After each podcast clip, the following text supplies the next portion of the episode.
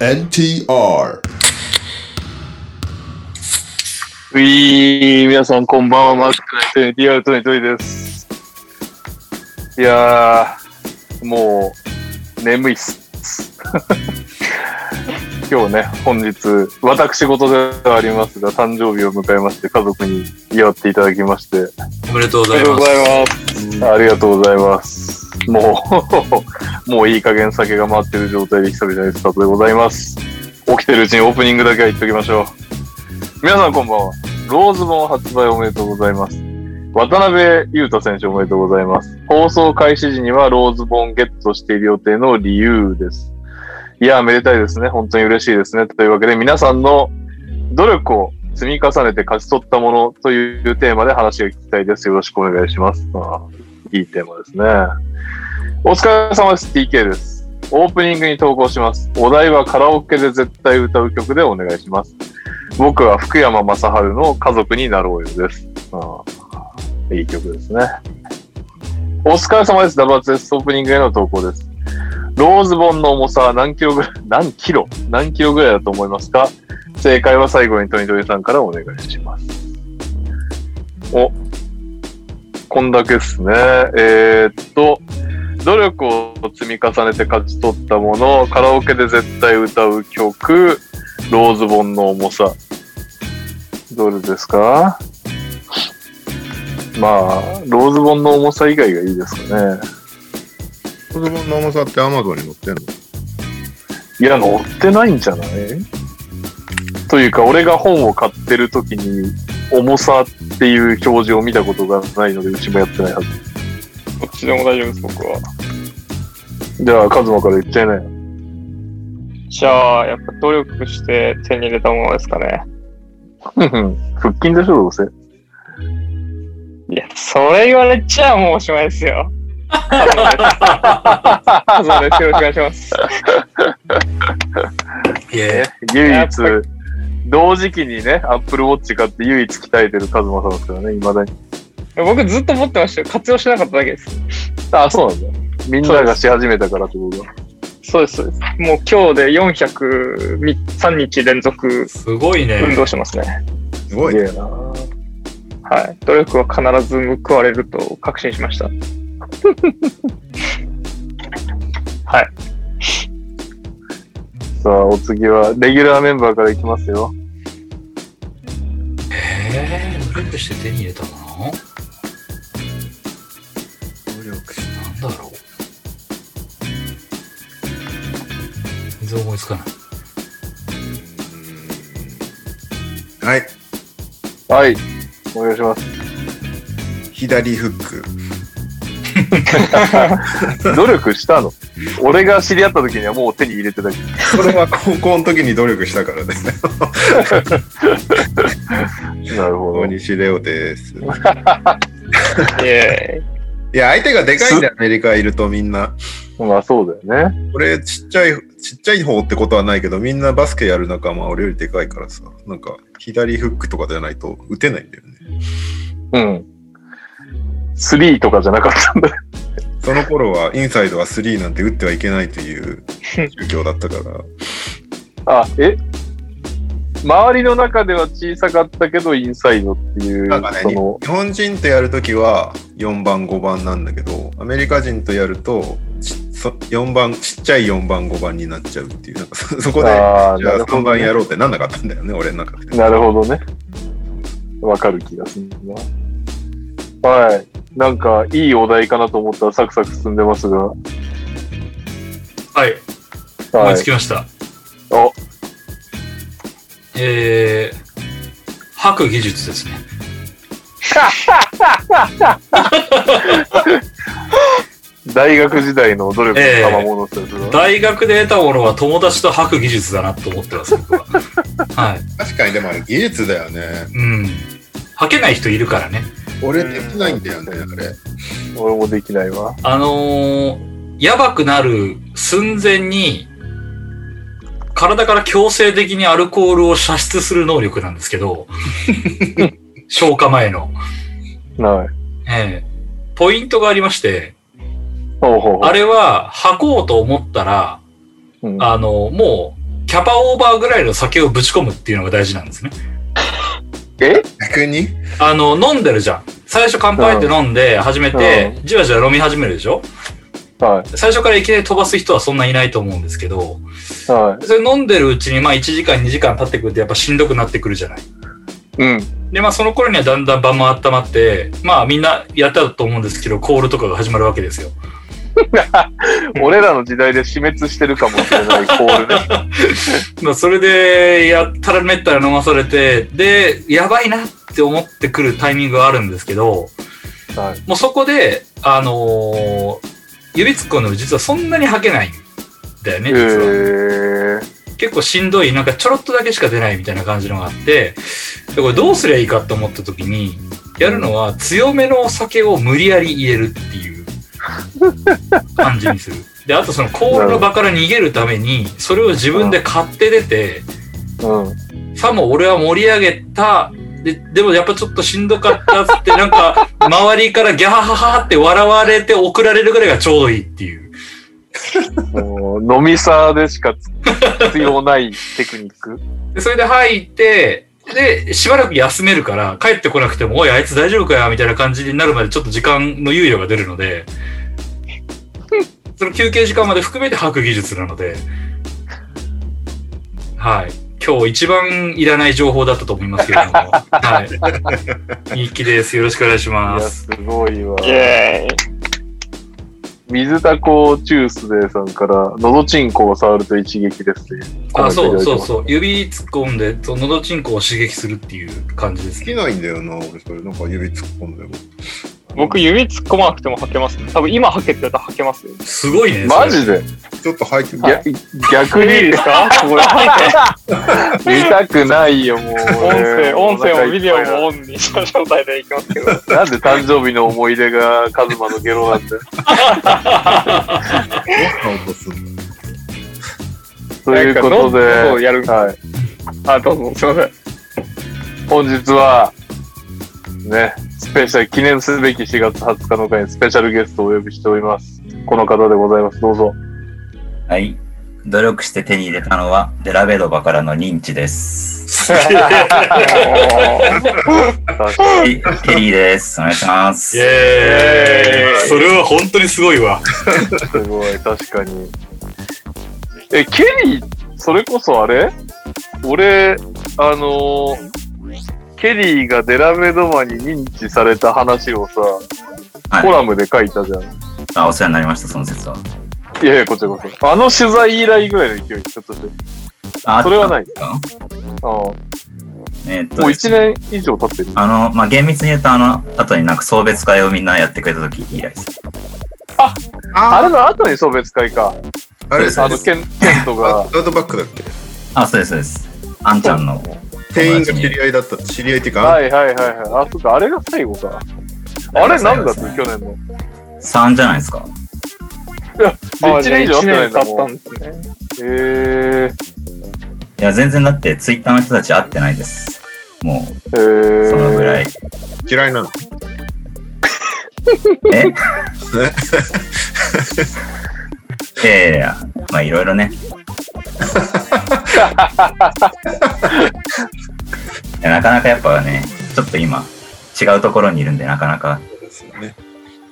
今、オーストラリアですよね。ですね、ちょっと時差がないんで、オーストラリアは。この時間は全然やりやすいです。だから本当嬉しいですよ、呼んでもらえて、久々にい。やいやいや、ありがとう。まあ、春日さんに断られてからの権利ですけどね。いや、だって先週の 放送、先週の放送聞いたら、デラベドバの出の字も出てなかったですも ん。なんか、ピックアップゲームキャブスだから呼んだみたいな感じでしたけど、うん。もう、誰も全くデラベドバの話してない。全然いいんですけどね。全然いいんですけど。し今日たっぷりしよう今日。ましょうあの、ちなみに、デラメドバが復帰してたのを、このピックアップゲームで知ったから。うあーまあ、でも本当に最近ですよ。ん。多分、みんな、みんなそうだと思います。なんか、デラベドバでエゴさせると、エゴサ、まだい、ただいたのんサーだ。チやけど。確かに。結構ではたなだのい。サーチ。ただの市場調査ですけど。そうするとみんな、あ、デラベドバまだいたんだみたいなツイートがいっぱいありますね。ちょっとじゃあ、せっかくケリー来たから、今期のキャブスとデラベドは語ってくださいよ。今期のキャブスとデラベドバですかうん。まあ、まあ今期のちょっとデラベドバから行くと、はい。まあ後であんまそういう話しない気がするんで。私はなんかずっと出てなかったんですよね。で、なんで出てなかったかっていうと、うん。あの、12月のプレシーズンの試合の時に脳震盪になっちゃって、はいはいはい。で、まあ脳震盪って普通タイムテーブル的に1週間とか2週間ぐらいでまあ戻ってくるじゃないですか。うん。でなんですけど、全然戻ってこなくて、うん。で、なんかまあ、しかもち情報がちょっとずつしか出てこなくて、で、まあ要は今までその、まああの、あの人のプレイ的に、こう結構脳震盪になることが多かったんで、うん。まあその蓄積したダメージのせいで結構今回のダメージが相当大きかったらしくて、まあ、怖っ。もうその1ヶ月とか経っても全然症状が治らないっていうか、多分吐き気とかがずっとあったりとか、なんかこう頭がグワングワンする感じが残ってるとかで、全然そのもうバスケできる状態じゃなかったんですね、結構長い間。うーん。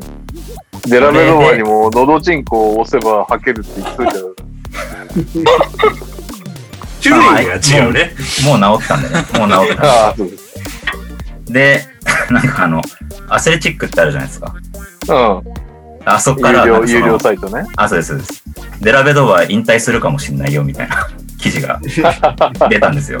いや、でも、笑い事じゃないっていうか、脳震盪で引退するスポーツ選手、普通にいるからね、結構。そうですよね。ブレッド・ハでートとかも脳震ア盪メでフトとかね、ほとんどそんな感じだ。そうで、あ、じゃあもう本当に引退しちゃうのかなってなったんですけど、まあその後に本人が引退する気ないってうんツイートして、で、まあそこからもうちょっと時間かかって、で、脳震盪はやっと治ったんだけど、今度盲腸になっちゃって、なんかそれはどっかニュースでやってくれてましたけど、うん。で、またその手術して入院するみたいな期間があって、知らなかった。で、多分、4試合前ぐらいかな。から本当にやっと戦、戦線に戻ってきて、へえー。っていう感じなんで、よしもう今年のデラベドバはもう、バスケできてるだけで、120点みたいな感じですね、結構。そうなんだ。だからちょっとやっぱあの、オルドリッチの引退とか結構思うとこありましたね。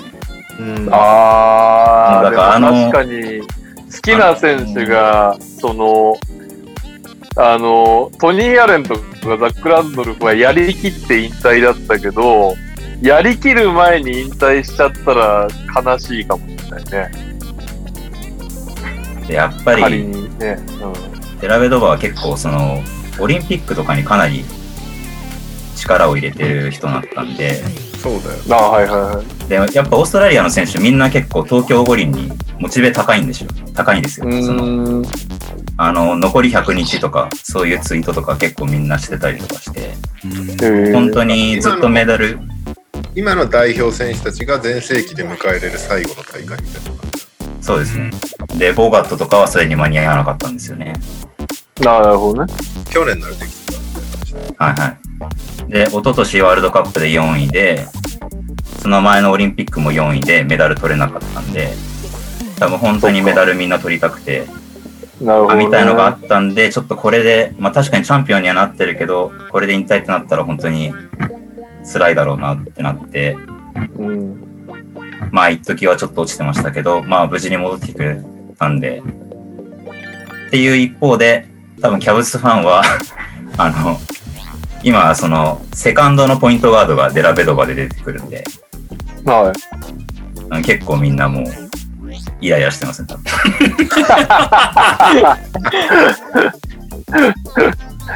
え、これまでは、だって、な、な、どうだったのあここれまでれまでは、これまではですね、まあ要はその KPJ がいたんですよ。あ、えそういいうことか。そっかそっかそっか。え、 KPJ いたんとですよって、出かてないでしょ、今期だって。今季は出てないんですけど、こまあ、今季はだからそもそもデラベドバもずっと出てないんで、誰こがのやって時るはその、最初エクサムとか、ダンテエクサムとか、うんうんうんうん。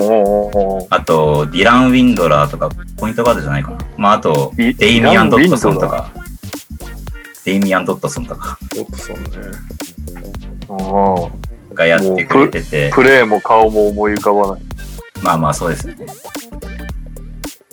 まあ、なんです。まあだから、まあ確かにハンドラーがそもそも全然いないんですけど、だからみんな KPJ 待ってたんですけど、うん。うんデ、ラベドバが帰ってきたって。 KPJ を、ま、待ってたところでラベルバーが帰ってきた。いいっす ね。今、KPJ も X さんも両方ロケッツにいるわ。 なぜか。そう。で、キャブスはやっぱ、なんかあれですよね。いや、本当にピックアップの時もやりますけど、なんかもうブルズとかが、こう、さっさと勝ってくれない んで、あの、プレイインがみんな諦めらんないんですよ、なんか。なかなか。今年のタンクできなえ、いまだあるってことキャブスは。プレイの可あ能性りがますよ。ね。ワンチャン、へえワンチャンあります。ワンチャンがね、もう、1ヶ月ぐらい続いてます。全然勝たないから、周りが。 12年がくすぶってるから。トロントとか、そうなワんだシントンとか。なんで、なんか、え、トロントってタンクじゃないあれ。え、タンクではなくないですか、多分。まだワン狙ってんじゃん。狙ってんだ。だか10ら結構休ませてるね、トロント。ああ、なんか、でも罰金取られてましたよね、それで。らうん。まあ、なんで、ちょっとなんか、うーん、なんか、ファン的には、こう、勝ちに行きたいんだけど、弱いんで、なんか、結局勝てないで、みたいな、ちょっと時期に入っちゃってますね。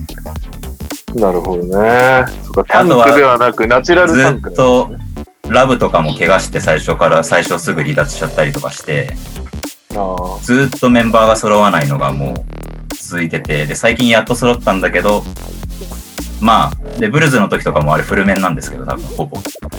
あ。はいはいはい。そうか。あれがフルメンバーか。で、あれかっていう感じ感じにはなってると思いますね、多フ分。ルメンバーでザック・ラビンのいないブルーズに負けたってことですね。はい。なかなか難しいですよね。セクストンとかガーランドとかは、もう、ガーランドとか本当に、もう去年と比べたらもう見違えるぐらい成長したし、あジャレット・アレンいるし、だから全然ポジティブ要素あるんですけど、まあだから来年どうするのかなっていうのがちょっと、まあありますかね。本当はだから今年やっぱ、プレーオフ頑張っていって、いけたらよかったんだけど、なんかいけそうな感じもするけど、やっぱ無理かもみたいな、結構こう、気持ちを揺さぶられてますね、多分みんな。なるほどね。デラベドバって何歳なのエラベドバは、多分30ですね。あ、まだ何歳え、あれは契約は契約は今年新たに1年だけ結んだんで、来年は分かんないです。どうなるかあ。、ないんだ。はい。今年はね、レイカーズから話があったらしいですけど、それを蹴ってキャブスに行きました。なんでなんで 知らないです。 えキャブスの方が試合出られると思ったんですか、やっぱ。マブダチに DM しといて。なんでそんなことしたのいや、空気読まなすぎでしょ。やだよ。そっか、でも、確かにもう、え、デラベドバはリング持ってるんですね。持ってますね。2016年の。あの、そうだよね13からひっくり返すときに。リそンんなにグま持あっ、てたら確かにな。わざわざレイカーズでリングチェイサーになる必要はないもんな。だったら出れる方がいいね。うん。なるほどね。まあすいません。ちょっと春日さんじゃないんで、あんまり、ちゃんとした、まあ、またピックアップゲームの時にでもね。デラメドバって B リーグ来たら活躍するのかいや、行かないんじゃないですかね、そもそも。いや NBA 行っだたらねから、なイフあ、すいイませフん、すいません。すいません、すいません。怒られた。活躍、活躍しないんじゃないですか、そ んなに。それでいいんですかここまで3が12%だからね。 NBA ラインでね。NBA ラインで。 NBA ラインですね。しょうがない。 NBA ラインでね。フィバならより、確かにオリンピックでめっちゃ来る、オリンピックじゃないでそうワールドカップのスタッツをワールドカップのね、パーセンテージを出してください。 12パーすげえな。で、ラベドバー、なんか、入ってなかったこう、ちゃんとしたビッグマンとかと一緒に出れるんだったら、ピックアンドロールでかき乱せる気がしますけど。いや、ちゃんとしたビッグマンと一緒に出てたやん、今日。えちゃんいやきゅ今日の試合、ちゃんとしたビッグマンと一緒に出てたやん。いあ、だから B リーグでってことです。だから、や、そういや、だから俺が言いたいのは別に今日ダメだって。あ、そういうことねち。ゃんちゃんとしたビッグマンと出てる時間帯は別にデラベドは何もしてなかっいや、だからアメリカだからですよ。た。なるほど。そうそうそう。じゃあしょうがない。日本だったらいける。アメリカで、アメリカでついこの間まで引退する、引退するかもって言われてた選手が、急にピックアンドロールやらされてああなったってことです。やらされてじゃん。仕事 だわ。なるほまあまどあね。まあ。はい。はいあ、あのー話変わるけど、トミさんに言いたいことがあるって聞いたんだけど。いや、変わりすぎでしょ。ないですよ。ないない。ないです。ないのいや、だから本当にあの NTR パーカー、僕最近ジム行き始めたんですけど、はい。もうそのジムのお供として NTR パーカーをいつも着てるっていう。あとちょっとその説はふざけたツイートしてすいませんでした。はい、 LTR パーカーとジムでは何を合わせてるあの、やるときは着てない。行くときに着てるんで。のあ、なるほど。あれですやよるね。とき、やるとき着ないですかめっちゃ汗かけます。違う方向に話が進みましたね。やる ときは、やるときは着ないかな。あれですよね。その、だからあの、まあ、経緯をね、言うと、みんなあの NTR パーカー、NTR パーカー買って、わーいみたいなツイート結構並んでたじゃないですか。はい。あ、そっか、レオさん知らないですもんね。並んでて、で、こう、もう、みんな散々こうね、デザインのこと褒めてるし、うん。もう、ちょ、ちょっとなんかここは大喜利でなんかちょっとおもろいことしようかなと思って、うん。あの、デラベドバの黒いジャージのインナーにこのパーカー入 れて、デラベドバのジャージとも相性バッチリみたいなツイートをしたら、ちょっとあのデザイナーの気持ちを考えてほしいみたいな。光を注意を受けて、あも、そういいやうもことう、か。いやもう本当そのストーリーだなと思って。上からデラメドバーをかぶせてるからってことね。ただ何でもパーカーでええやんけってなっちゃうわけってことね。でもすごくどうでもいい時間に僕はそれをね、ツイートして、で、なんか翌は日、トニトニさんがなんか、リツイートしたら多分、ちょっと目に入ってしまって、なんで俺のせいになってるでトニト ニさん、一緒に、一緒に、一緒に被ってください、これはちょっと。一人にしないでください。はい。というわけで、あのね、トミさんすいませんでしたという。いや、これ、ちょっと前だったら、若さゆえの過ちいけたんですけど、確 かに。確かにね。確かに。別に随時若さ家の過ちは勝手に送ってきてくれても、ちゃんと対策してくれる。はい。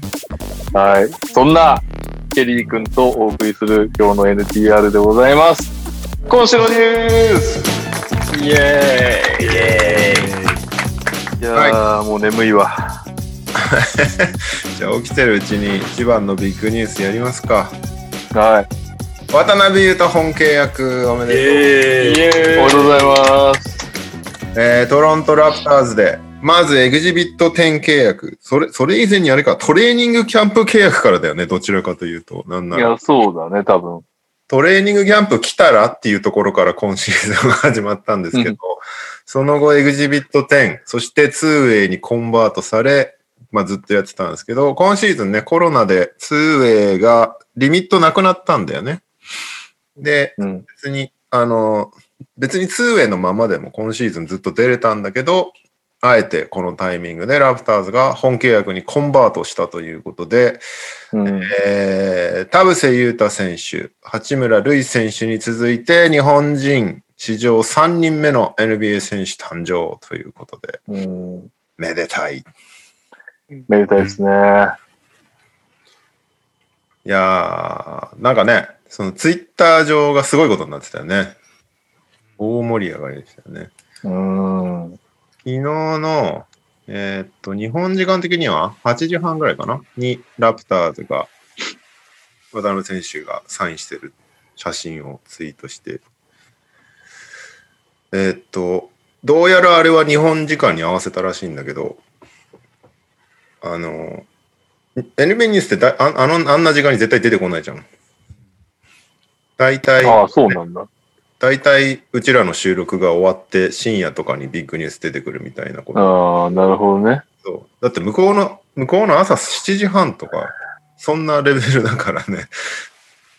そこになるほあえどなるてほ日本時間のメディアで取り扱ってもらえそうな時間帯に出したらしいんだよね。ど。ええまんまと、まんまと盛り上がりましたね。うまく盛り上がりましたね。実際、報道ステーションが取り上げてくれて、ええ深夜にフジテレビが取り上げてくれたらしい。長官とか俺見てないから全然わかんないんだけど。まあでも、何にせよ、めでたいですよ。なんか渡辺選手は本当ずっと見てきてるから、感慨深いですよね。まあ、すごいよね。特に芝ちゃんとカズマはね、メンフィス時代をずっと追ってるわけだから。うん。悔しまあなさんか、こう、こうなってくると、メインフィスどうなのみたいな雰囲気区域になってくる。いやいやいやいやいや、コンチャと契約したからいいんですよ、渡辺は。あれに全日本が怒り、怒ったやつってやつだって。怒ったかよっつって。コンチまャあ、いい実際コンチャーのが良かったからな。はい。そうですよ。今年、渡辺選手ね、やっぱりね、でもボールタッチも増えてるからな。やっぱ、難しいよね。メンフィスの時みたいな使われ方で、もう決める時決めろやっていうのは結構難しい気がしたな。ねボールト3ロントぐらいはせめてボール触れないと。みたいなの。うんチャンパー、チャンパーがいましたしね、あの時は。いやいや、チャンパーいねえよ。ほぼ。渡辺選手来てからチャンパー何試合出たのよ。話したことあんのかなチャンパーと。どうなんだろうちょっとチャンパーに聞いてみますね。さすが世界一のチャンパでもあれですー。いよや、ね。少なくとんか。も俺らがメンフィスに取材に行った時はチャンパーいなかったもんね。そうだよね。でもここ3試合連続で2桁得点を記録していて、まあそすの、げえな。なんだ、主力が出出れてないみたいなのも相まってっていうのはあるけど、はいはいはまあその中でちゃんとね、結果出してる人が偉いですからね。い。うん。でニック・ナースからもね、もっとオフェンスで積極的になれみたいなことを言われた結果、すぐ適用してっていうのも偉い。うん。しかも、この間の試合はアシストがキャリアハイで、なんか、プレイメイクまでし始めてるよね、田辺選手。めちゃくちゃいいよね。うんライブからのさばきとかも増えてて、最近ほんとプレーが、プレーの質が全然違う気がする。自信を、真の意味、もともと、なんだ、渡辺選手って結構言葉がポジティブで、うんうん。あの、ネガティブなことを全然言わない、自分を信じてます的な言葉はすごく発する選手なんだけど、最近のプレー見てると、そのなんか言葉だけじゃなくて心の底から自信が出てきた感じは見受けられるね。うん、プレーと連動してるっていうか。ほんとそう思う。あのー、ツーウェイが今今シーズンフルで補償される契約になったじゃん、途中から。それまでうはん本当は50試合で切れるみたいな話だったんだけど、そのなるかならないかみたいな時に、どう思いますかって宮地洋子さんに渡辺が聞かれた時に、なんかそんな中途半端な形で最後に申し訳程度に本契約もらうならいらないですみたいなこと言ってたのが、かっこいいな、この人って思って。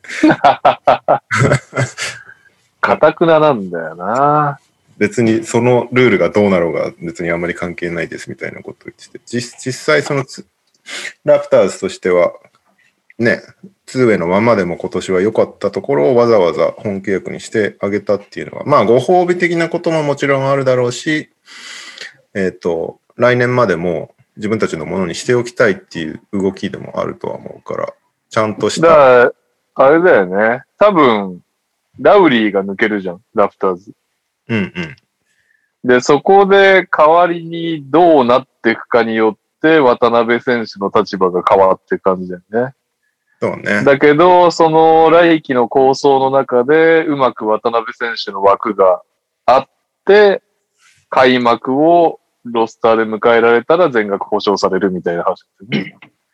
そうそう。あの、キャンプ、そうだね。キャンプが終わって、開幕ですらないんだよね。キャンプが終わった時点でロスターにいれば、来シーズン全部保証しますみたいな感じだから。プレあ、そうなんだ。そうそうそう。FA 会議じゃあもっと早いねで部分保証されて、キャンプがは終いわはっい。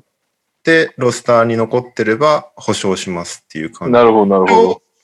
保証は額だけの話だから、あのロスターにずっと1年間入れますよっていう保証ではないけど、まあでも、いや、でも額でかいよね。いくらだか知らないけけど。だからね、うんおそらくまあミニマムだろうとは言われてるけど。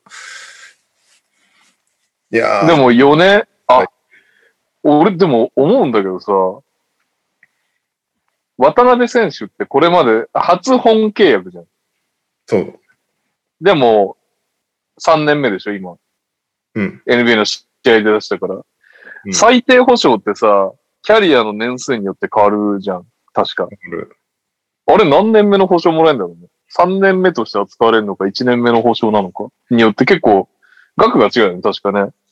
今年1000万単位で。の額でもしかしたら違うかもしれないね。ミニマム、確かに何年から切り替わるんだっけね、ああいうのって。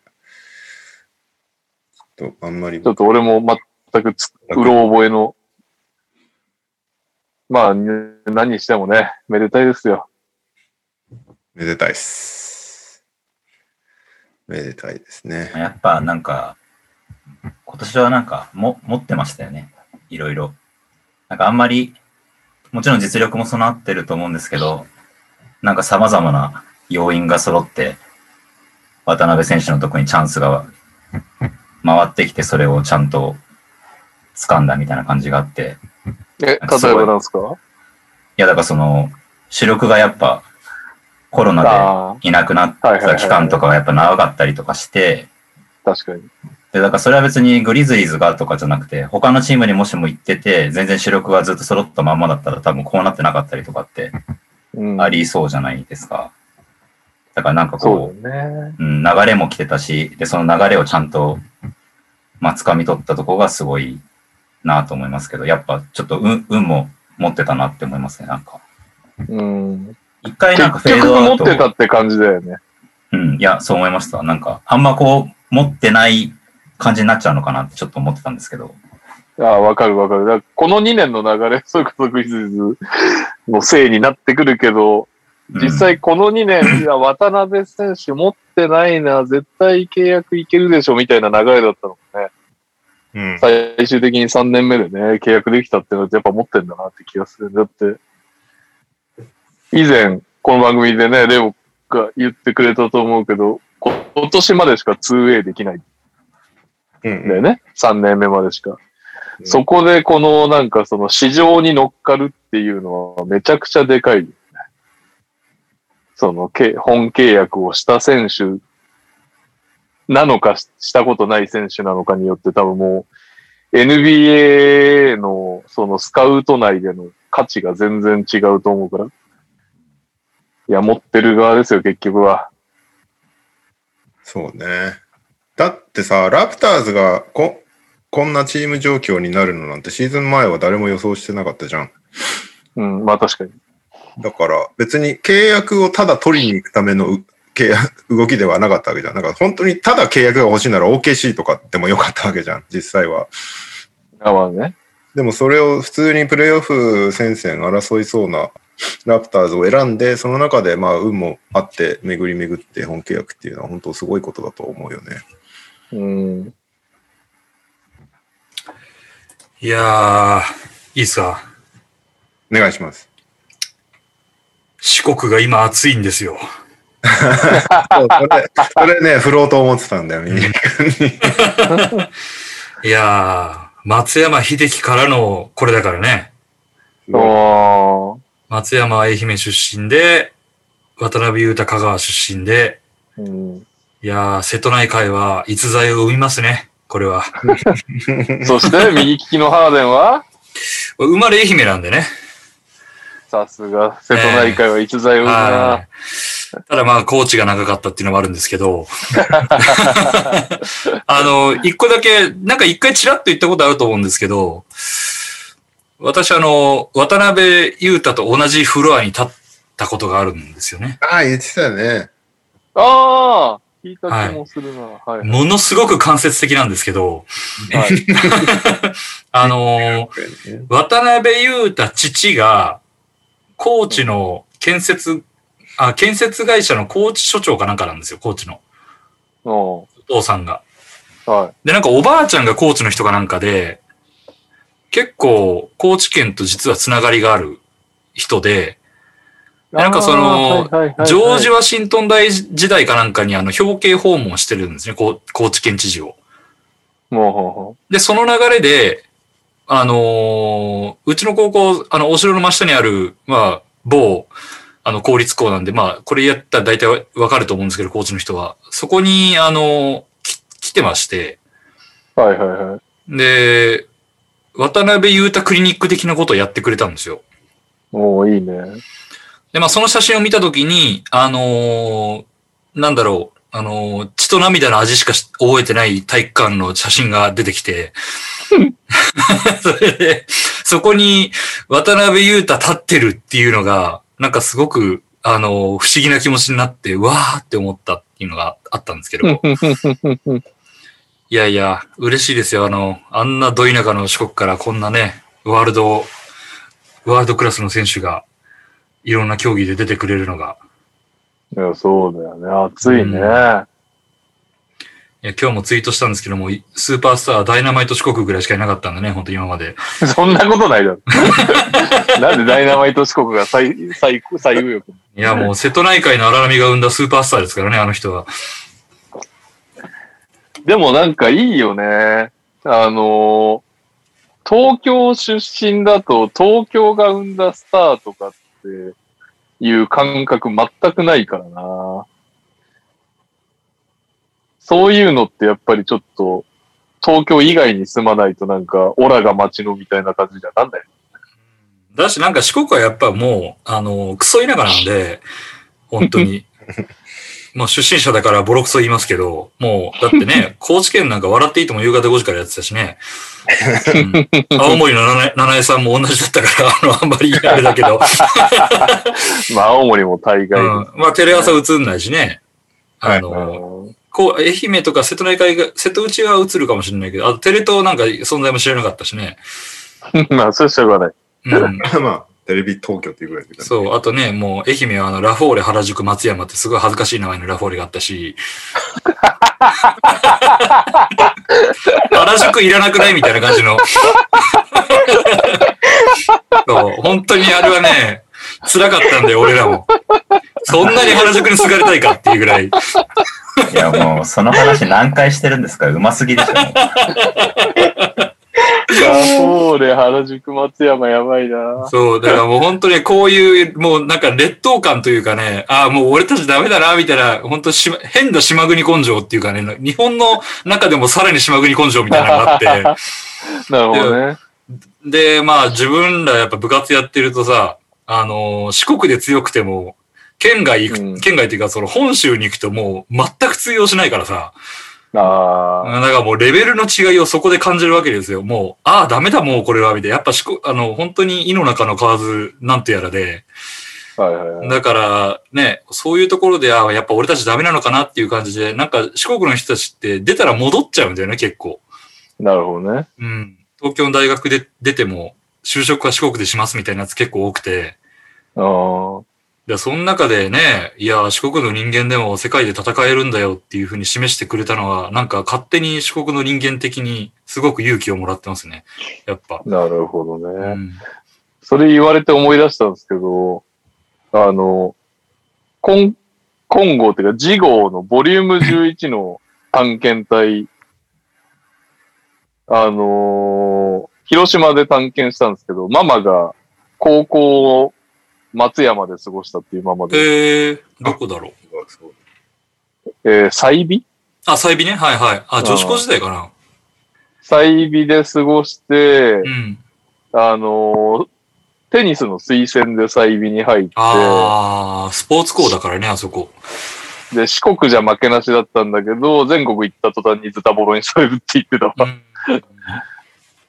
本当そう。あの、ね唯一通用するのが野球、高校野球。うんあ、そうなんだ。高校野球は、あのーやっぱ強い。まあ、それも正直、大阪からの留学生とかも結構いる学校もあるんだけど、うん。まあでも、あの、済美なんかは特に、あの、優勝した時はほぼ愛媛県勢で優勝したかへら、え。にあの、日本ハムに行って、うぐもりとかあの辺がいた時代だけど、うん、言われてもわかんないけど。でそういう野球はそうだし、あとバスケで言うと、あの、聖語りの女子とかが、インターハイの常連だよね、姫だと。おー、なるほど。聖火はまあ結構昔からバスケは強くて、一応全国ではそれなりに戦えるみたいな。まあベスト8にはなんとかいけるかなっていうような感じかな。ベスト8、4ぐらいまでは。うん優勝はなかなか厳しいと思う。まあね、メータンとかウォーカーがいたから、なかなはいはいかは、うん、その辺は無理だけど。だから本当それぐらい、まあ、あとまあ、本当ちょろちょろあるのかもしれないけど、でも全然本当やっぱり違うので、そういう意味では、なんか変な視点で勇気づけられましたね、私は。四 国、四国民として。田辺市の出身の人生学園はさ、うん。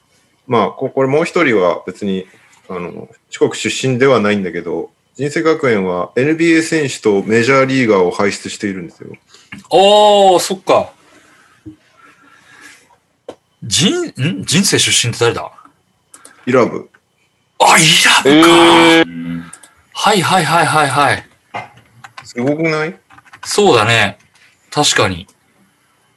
なかなかないんじゃないうんどっちも輩出し、アメリカでもあんまないんじゃないのもしうかしてん。輩出してる。高校だもんね。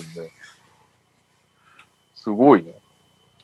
イラブね。スーパーうどんね。ていうか、絶対ない、絶対ない、ね。だって NB、NBA が3人しかいないんだから、あるわけないよね。他の白と明星なんだかアら。メアメリカ、アメリカ国内でも、そのアメリカ人でメジャーリーガーと NBA 選手がこの学校から出ましたっていうのすごい数えられるぐらいしかなさそう。いへえ。や、知らないけど ね。ニューヨークとかロスに行ったらいっぱいあるのかもしれないけど。あとはね、I、IMG とか、そうね。IMG IMG はなんかちょっと特殊な組織だから。うん人生学園はちょっとそれを推していった方がいいね。ね、押してってほしい。うん。確かに。人生は確かにな。もう、大体聞くもんね、名前ほんと。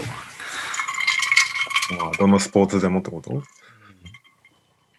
いちやないみやに、投稿来てます。はい。あ、ああ、いいっすかあ、どうぞどうぞ。お疲れ様です。旧タロンタこと幸太郎です。渡辺裕太 NBA 契約、祝、祝渡辺裕太 NBA 契約、早朝というまさかの時間の発表に驚いて飛び起きました。そしてしばらく経って落ち着いてから泣きました。嬉しすぎる。来季はまたキャンプから勝負という決して楽な状態ではないですが、来季もまたロスタに残ってくれると信じています。PS、来季こそは渡辺選手の取材に行きたいです。先月くらいに依頼した時は断られました。依頼したんだへえ。ええジュラシック・パークですって。いいっすね。なんか、タロンタさんも頑張ってます ね。いつの間にか独自メディアとして。はい。タランタさん NBA 方も、面、タランタさんも渡辺のビッグウェーブに乗りましたからね、結構。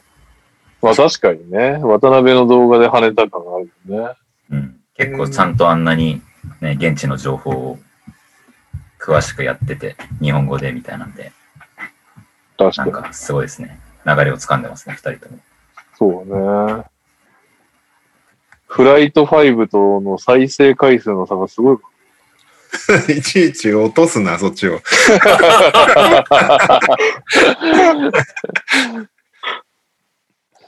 はい。ということで、渡辺選手、おめでとうございますと。これは俺、カルチャーニュースだと思って、昨日の夜、あの、うんアトロクにメールしてみたら、さっき読まれました。おおやったおぜめでとうございます。ステッカーもらえる かな。 また喋ってほしいですね、みたいなこと言われたので。ぜひお願いします、はい絶対これ聞いてないから、もう一回メールしよう。はい、続きまして。えー、本日、デリック・ローズ辞典発売、イえーエイーイ。ェーイ私が翻訳して、大柴さんが吸って、世に出ました。いやいや、まあいいけ ど。俺が印刷機を動かしたみたいになってる。大きく捉えればそうでしょう。だって はい。ということで、今日、あの、せっかくなんで、本屋さんを巡ってきたんですけど、なんか、はいダブドリ扱ってないんだよな、この店みたいなところでも置いてくれてたりしてたね。うん。なんか、それああ、やっぱり、あれはでかいっすね。あのー、ダブドリよりそもそも取り次ぎっていうところを入れてもらった数が大きいですね。なるほどね。なるほどはい。ありがとう。あ、ココチャイ61さん、ローズ本帰省先のツタヤでは取引のない出版社で取り寄せできないと言われたって言うんですけど、できない取り寄せできないっていうのはもう嘘ですね。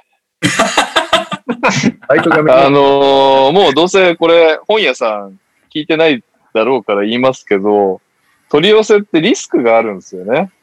うん結局よく知らない出版社の本を取り寄せたところで、その、そいつがもし Amazon で買っちゃって取り寄せに来なかったら、あその、し書店の損になっちゃうから、やりたがらないっていうだけです。なので、うん取り寄せできないっていうのは、書店がやりたくない。我々がもっと頑ぶ張らっないちゃけ話こ。とですね。はい。ねすいませ ん。 で買った力不足です。天下の、天下のツタヤ。でも、ツタヤさんとかやっぱフランチャイズなのが結構、置いてくれるツタヤさんと置いてくれないツタヤさんとか全然あるからね。フランチャイズ店とかあるからね、ツタヤ。うーん。俺、この週末にさ、新宿のギャラリー2に行ったんですよ。うん。ローズ本積んでました。おああ、そうそうそうそうそう。発売、うんギャラ2ね。苦い思い出しかないギャラ2。発売前だけどいいのかなと思いなが ら。なんかでもあの、書籍コーナーにコービーとかの本に並んで、ローズ本が結構あったよ。7、8冊積んであった。うん。うん。ギャラ2は特殊なんですよ。あの、いわゆる書店じゃないってうん、取り次ぎって言われる書店と出版社を取り持つ流通会社のコード関係なくて、中になんか商社みたいなのが入ってて、出版社に連絡してくるみたいなうん。うん感じらしくて。まあでもね、ギャラツあの、ダブドリボリューム1の時に営業しに行ったら、めちゃくちゃ冷たくあしらわれて、なんでお前アポ取らないでくんのみたいな感じで言われて、おおお俺結構ギャラツに金落としてんだけどなと思いながら悲しく去っていったっていう思い出からのローズボンは入れてくれたというかね、よかったよかっよかったよか った。うんこれでちょっと雪解けになるかもしれないから、うん、ゆ雪解け雪解けっておかしいのかな、もうあれ以来、あの、書店に営業行くのやめましたから、ね、私。た。がないって言ってたもん。行かない。なんで俺、わざわざ行ってこんな目に遭わなきゃいけないのみたいな。なんで、なんかこの茶髪のこいつに俺は説教されてんだって思う。あいあいつまだ店長なのかなあの、ちなみに話題を変えるわけじゃないんですが、あの、今 Amazon のランキングでスポーツ部門第7位。おうマジか。おーうん。で、そのうち、あの、Kindle Unlimited って、要はあの読み放題のやつが、うんはいあの、その上に1、2、3、4冊あって、おうこれってまあ読み放題だから実質お金払わないやつじゃないですか。はいはいはい。おだからそれを除くと、羽生結弦日刊スポーツ4セットっていうのと、 また前から羽じゃ生結あ強いな。弦。いつフもィギュア羽生強いそうな。フィギュアスケ、フィギュアスケート通信デラックス国別対抗戦2021最速特集号ってやつに、強いな。すぐデリック・ローズっていう、なるほど。おーすごいフい。ィギュアスケートに負けんだよ。すごい、すごいよ。羽生結弦の画像はなかなか崩せないかもしれないけど、いつも羽生 結弦なんだ。恋愛の時もそうだったって。いや、崩せないっすよ。だってもう、羽生結弦ファンって、似たような内容の雑誌が出るじゃないですか、やっぱり同じ時期に。うんそれ表紙がちょっと違うだけで、全部買い占めるらしいですね。買い占めるって変だ けど、全部コレクションするらしいです。すごいよね。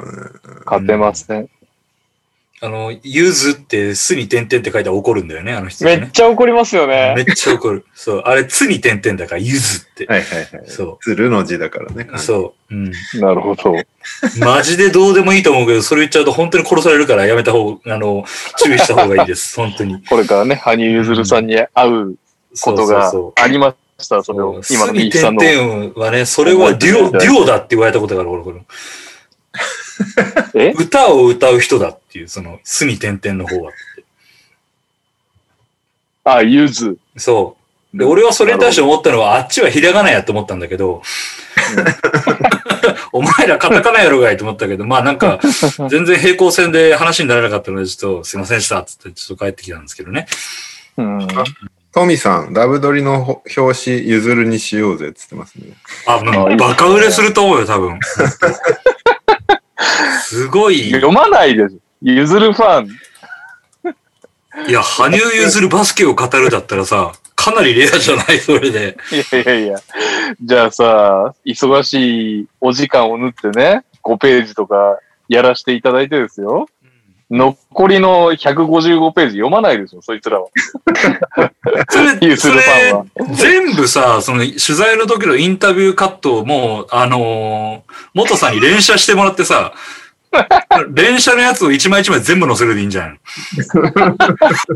もうダブドリじゃなくていいわ。まあ、ある意味寄り道ですね。完全に 寄り道っていうかもう道に迷い始めてるよね、そうなるとね。瞑想、瞑想。ゆずどり。はい。なんだ、はいロイローズボーンが出ました。あありがとうございます。りがとうございます。 そうだ、あのーこあそこはいつもなんだけど、神保町の三省堂書店さんがさ、ダブドリ全巻揃えてて、うん。で、ちゃんとローズボンもメンチンしてくれてて、素晴らしい。ちゃんと店員にありがとうございますって言って写真撮らせてもらった。なんか結局、やっぱり大型書店でバスケの棚があるとやっぱ違いますよね。そうそうそうそう。なんかやっぱり、最近、ベーマガさんとかが頑張って出してるし、あの、角川さんでもともやんの本とか出してるから、まだちょっと前より増えてはきたけど、結局、あの、書籍が増えていかないと棚になんないから、その他スポーツ本にぶっ刺さってでも誰も読まないそうだね。うん。そうなんだよね。バスケットボールっていうカテゴリーがちゃんとあるかどうかって、そのそうそう。だから、他力本願だけどさ、うちじゃ棚埋めるぐらい出せないから、マジでベーマガさんとかにめちゃくちゃ出して、その、東方棚の中によく見るとダブ取りがある状態だったからさ、前は。うんそれを、ちょっと本当ベベーマガさんとかに頑張ってもらいたいです。ニュースを受けてだと思うけど、渡辺の本をメンチンしてる店がちょこちょこありました。うん、おー、はいはいはそこと一緒に置いてもらってたりとかしてて。あれ、ダブドリは、ね、渡辺裕太表紙がありましたい。よボリュームね。 6。はい。はい。今日何冊か売れましたね、おかげさまで。ショップで。おー。なんせそうそうそう。いいですよね。なんか言おうと思った。そう、浦浦安駅にさ、すごい、すごいどうでもいい情報なんだけど、浦安駅の改札入った奥の方にすっごいちっちゃい本屋さんがあるの。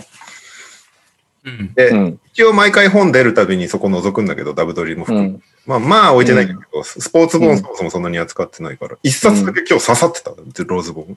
へえ。ー。なすぜごい。大本が、だから結局あの、すごい、なんかもうマニアックな話なんですけど、取り次ぎさんが取ってくれる量が違くて、うんローズ本は、じゃあちょっとこれは、まあダブドリよりは売れんのかなみたいな感じで多めに取ってくれたから、その浦安の本屋さんが求めてるんじゃなくて、取り次ぎさんからバッて来たやつが、ああ、こんなの出たんだっつって刺してくれたみたいな感じですね。多分そうだと。まあ、いかんせん、嬉しいですよ。自分の本が本屋さんに置いてあると。うん。最近置いてないから。置いてないから。ね、神ブ戸ックオ も、ね、フに行かないと。置いてあったんだけど。買いに行かないとな、コービー本。俺もなぜかコービー本なくしちゃったんだよな。レイアレン本はあげたりしたの。なんか、ボロボロのやつ持ってたよ、しばちゃん。持ってた持ってた。あれどこ行ったんだろう。まあまあでもとりあえずね、一つの本を世に出すのは大変ですよ。よかったよかった出せて。うんでだダブル11だし。次の本も作ろう。頑張って。そうね。感想も皆さんぜひ、どしどしとツイッターなどに上げてください。アマゾン。はい。よろしくお願いします。よろしくお願いします。はい、えー、っと、もうあとは、何でもいいやっていうニュースなんだけど、 この。 えー、どれやろうかな。ドウェイン・ウェイドがユタジャズの共同オーナーになりました。あああ。の去年、ライアン・スミスっていう人が1.6ビリオンで買収したんだけど、そこに、まあ、共同オーナーとして参画するということで、この間ね、会場にいたりして、うん。あの、ピックアップされてたけど、ウェイドの額、どんぐらい買ったのかは公開されてないけど、NBA のルール上1%以上は絶対必要なので、まあ、1%は持ってるってこと。うん。で、2019年引退後に、なんかゴルフ一緒に回って仲良くなったらしいっていう。なんかその、うん。超金持ちなんだけど、このライアン・スミスさんって人が IT 系の。うん。それを、その彼のビジネススタイルがすごい好きらしくて、ウェイドが。なんかもう、うん。メンターとして慕っているみたいな感じらしいんで。うん。で、マイアミヒートのミッキー・アリソンオーナーは、残念ですっていうコメントを出してました。なんか引退した時にウェイドにオーナー、共同オーナーにならないみたいなことを持ちかけたらしいんだよね、ヒートも。なるほどうね。ーん。当時のウェイドはまだちょっとそういう感じじゃないですみたいな感じで一回断ってて、そのな後、るほどね。このライアン・スミスと急激に仲良くなって、ユタに行っちゃったっていうことを残念がってましうん。た。これで、レブロンはユタをバカにできなくなりましたね。ユタなんて誰も見ないでしょみたいなことも言えなくなっちゃったね、レブロンはね。ユタの扱い、ほんとかわいそうだな。ローズ本でもひどい書き方ですね。確かに。ぜひね、読んでいただいて。ローズ本なんか、本人意図してない面白ポイントいっぱいあるよね。なんか、ローズ自体がまだなんか混乱し、なんなんだろうな。混乱あしてんまり、てる感じはあるよね。まだこいついろいろ整理できてないんだなっていうとこうろ。ん、書きながら整理しようとしてるな。まだ、自伝書く段階に人生がいってない感があるのが面白い。キャリアを振り返ろうっていう段階じゃないからね、ローゼまだ。普通うにそうそ うやってる段階だからね。なんでこのタイミングで出そうってなったんだろうね。 まあででももあの、はい。どうぞどうぞ。そ、そんな状態じゃないと書けないものっていうのもあるだろうからね。それの記う録ん。で残ってるっていうのは非常に面白いと思う。まあ確かに。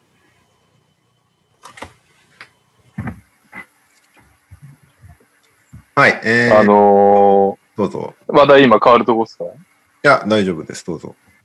あの、しょ、いや、だから俺全然思い出した話題を差し込むだけなんですけど、さっき書店の話をちょっとしました。書店さんの話をちょっとしましたけど、うん。あの、ダブトリボリューム11、秋田の書店さんがめちゃくちゃ注文してくれてるんで、あ、長谷のあね。の、レオがさ、うん。三神保町の三省堂さんにローズ本が7冊あってびっくりしたみたいな話をしてくれたじゃん。うんうん。あの、 秋田のオーパの純駆動さん100冊か。えー白札。あ、ビレバンえじーゃないんだ、しかも。いや、でビレバンさん80冊だから70冊、80冊か。ビレッジヴァンガードで80冊っておかしいよね。すごいね。 いや、もう完全に店長さんのパワーです。で、あと、えーっとね、加賀屋書店、茨島店さんも70冊。だから、僕が把握してる限りでも、250冊秋田に あるんで、マジでこれを、これをなんかのきっかけに聞いてくれた秋田ブハピブーさんたちは、ぜひ、箱りに行ってほしいですね。そうね。なかなかないでしょ。ダブドリを何十冊って置いてくれる。いやー、これ返品されたくないね。いや、され、されたくはないですね。されたくはないですけど、でもやってくれるのが嬉しいですよ。できたら売り切ってほしいですけど。すごいね、散歩の達人みたいな売り方になってきてるね、今ね。その地域で。そうそうそうそう。いやいやいやいや、そんなのがね、迷子できたらいいけど、もう完全に飽きただけでしょ、こんなやつで。熱いね。すごいよね。なんか、嬉しくなっちゃうよね。それだけやってるなら、もうなんか、それを見るためだけにちょっと秋田行きたいわ。いや、ほんとそんな感じだよね。巡りたいし、ちょっと俺、ごめん、今、把握してなくて、いっぱい頼んでくれてる書店さんもいるかもしれないから、また今度ちょっとチェックして、秋田については平等に情報を公開しようかなと思いますんで、皆さんぜひぜひ、あの、長谷川昇選手が売り切れさせましょうってツイートしてたんで、いいですね。はい。よろしくお願いします。 長谷川選手に手売りしてもらえばいいんじゃない それは売れるな。確実に売れるでしょ。確実に売れるな。うん120冊ぐらい買っても らえる。はい。えーっと、ごめんなさい。ローズ本で補足がありました。しかもかなりでかいニュースなんですけど。はい。あのーこのね、番組にも出ていただいてる小菅さんっているじゃないですか。そのジャンプああ、はいはいはい。編集長で、あの、スラムダンク奨学金とか関わってたりとかしてて。うん。あの小杉さんに 何何冊か憲本を送ったんですけどそれを井上先生に送ってくれたんですよねはい。毎回送ってくれるんですけど小杉さん井上先生に送ったところなんと井上先生すで、にポチってたっていう連絡が返ってええおおー、すごい。マジですごいですよねすごい。いやー井上先生買ってくれましたよやば。帯、帯書いてもらう。重版、重版だったら。じゃあありがとうう、だかん。ら、井上先生に書いてもらわなくていいから、あの井上先生もポチったっていうのを、っていうのだけ書かせてもらって、もう井上先生のお手を煩わせないですって。重版いかねえかな。言ってほしいですねしかなるもほど そうこの本だけさ、この本だけっていうか、この本で初めて、これ売れるかもしんないと思って、力を入れて、うちもうそのさ、営業力もないし、その、他メディアにそんなに金を落とせるほどではないんだけど、SNS ぐらいやろうと思って、Facebook とか、Facebook じゃねえな、Instagram とか Twitter でちょこちょこ広告を打ってたんですけど、私の、この発売日ですよ、4月20日。発売日、私の誕生日、朝起きて最初に届いたメールが、 あれですねあの、クレジットカードが落とせないので、広告を停止しますっていうメールが届いて。おい、発売日何なのと思いながら。 惑ってますよ、40歳。何なんですか、本当不惑なはずなのに。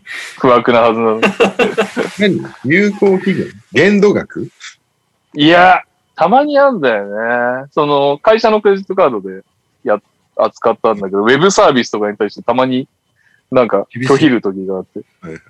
何これみたいな感じでねそうそうそう。 広告だよ。はいということで井上先生ありがとうございますっていうね素晴らしい。しかも、小菅さんからのフォロー情報で、俺、井上先生にフォローされてたっていうことが今日発覚。えええすすごい。ごっマジであじゃあもうそこ経由じゃないですか、ポチってんの、多分。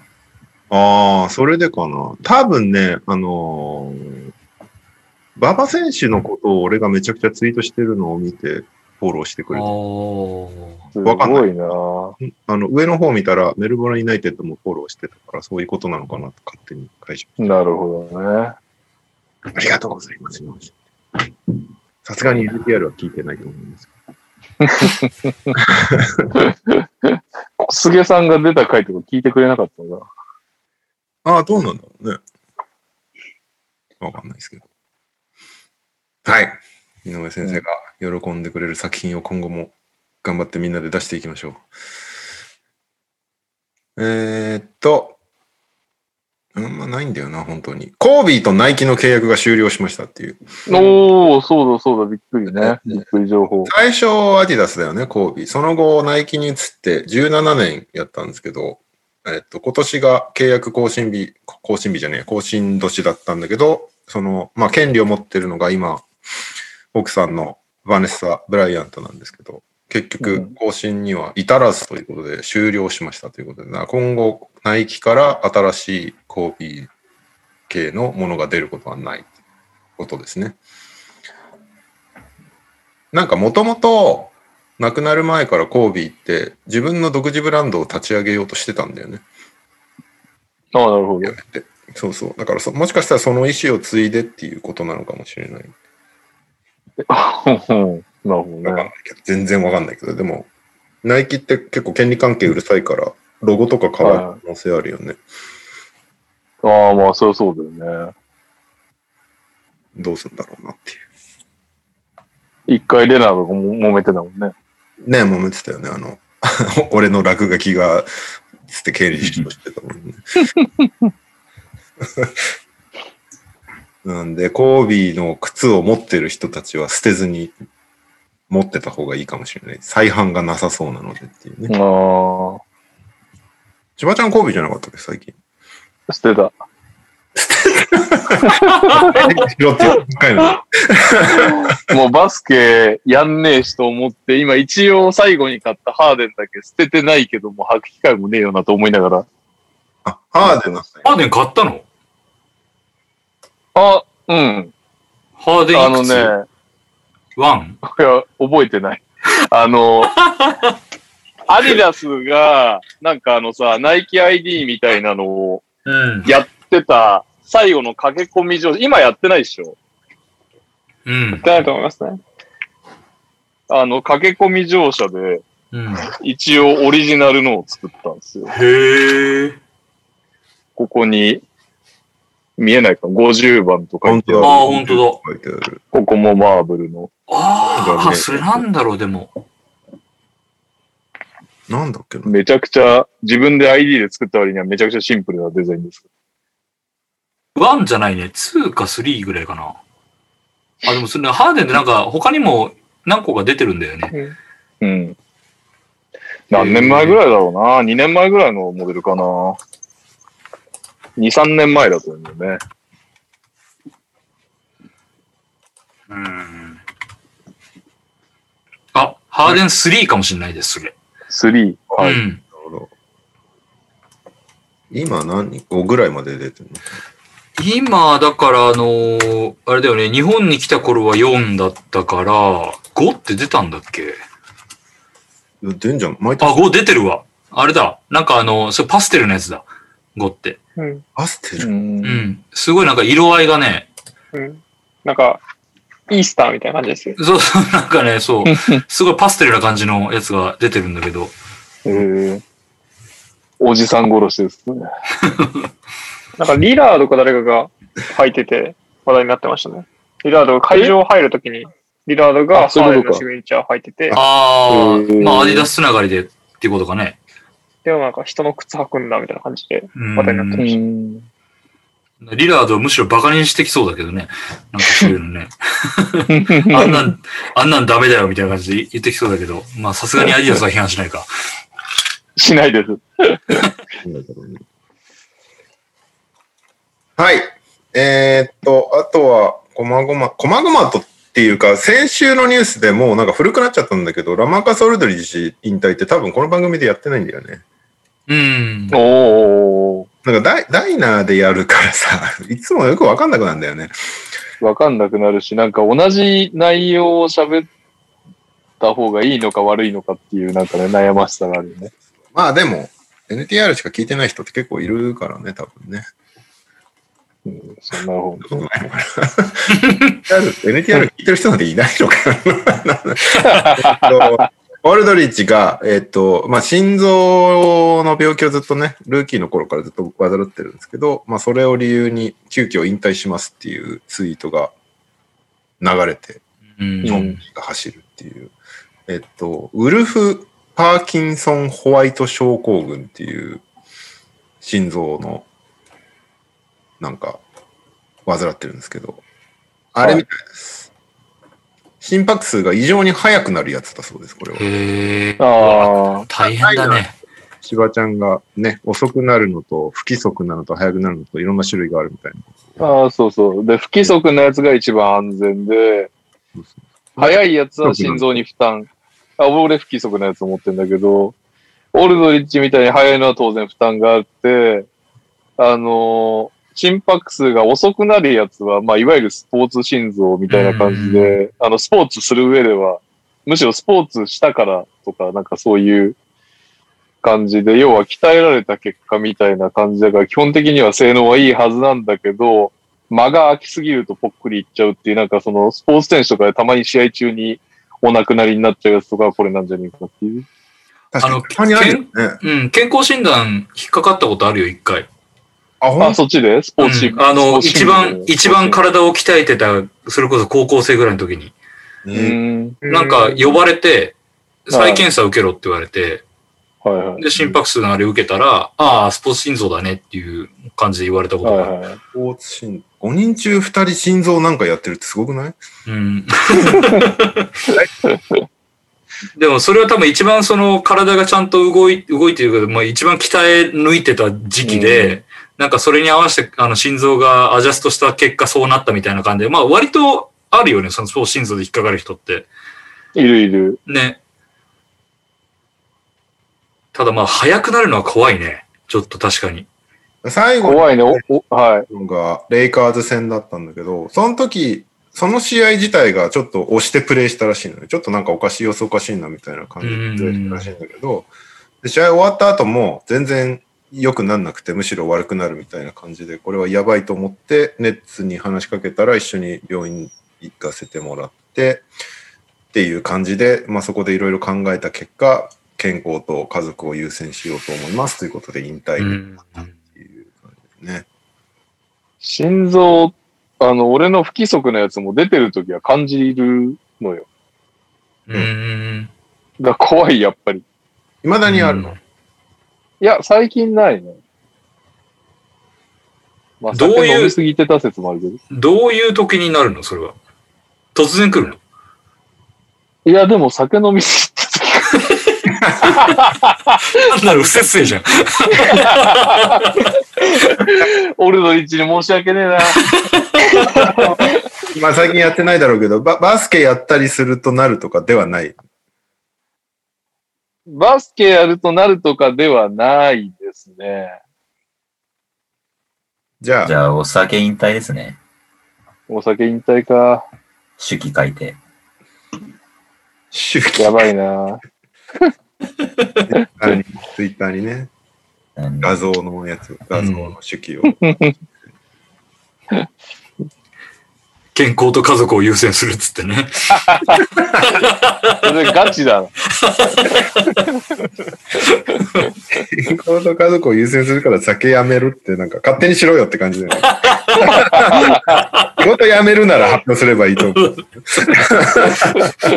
その発表を受けて感じることで、うん、そうした方がいいと思うよっていうしか思わないもんね。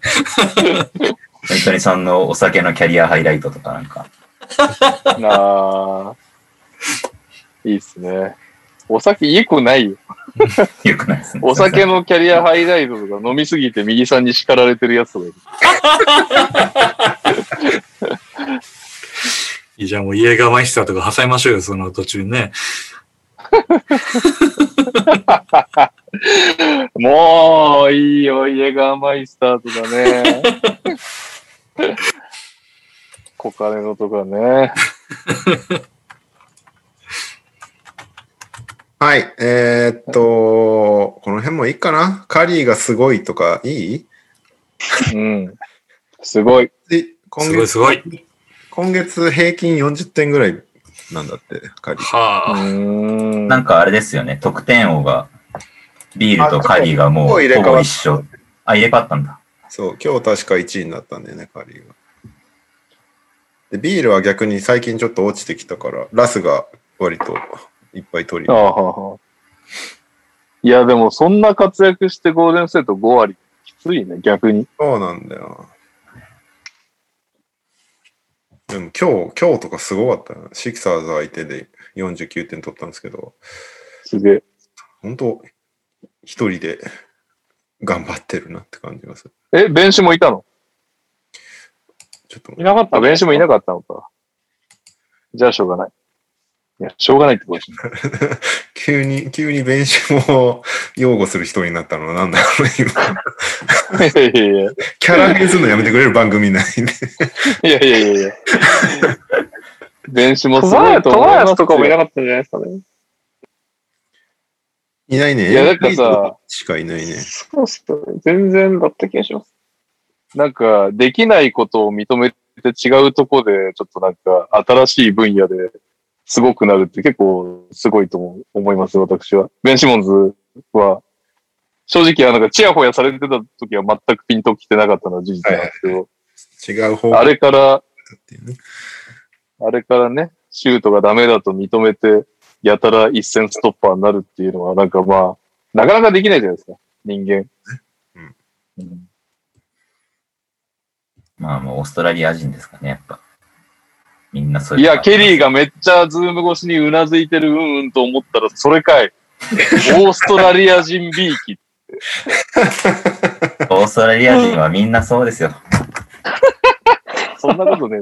だかベらラ 代表ベドマはがスタイル変えたって聞いたことない。いや、シュートフォーム変えて入らなくなったじゃないですか。そうシクサーズ割とオーストラリア案件なんじゃないのサイブルもそうでしょ、だって。そうですね。ね。この間までね、あの、監督も、そうか元オーストラリアだったけエレどッ、ト・ブラウン本当はオーストラリア代表だったもんね。こそうですえね。ーやめちゃったけど。やめちゃったけど。え、オーストラリア代表ブレット・ブラウンね。あ、そうなんだ。両方、え、何やってたのあの人両方やめちゃったってことか。だからシクサーズ辞めた後に代表の監督になるってアナウンスあったんだけど、オリンピックがなくなってあ、そういうことか。辞めますって確かなった気がしますね。なるほどね。今日はあれだね、ステフとセスの兄弟対決だったんだね、地味に。のなんか、あの、ドリス・バークが地味にドラ、あの、ドレイモンド批判をしていたっていうのがニュースになってましたね。ほう。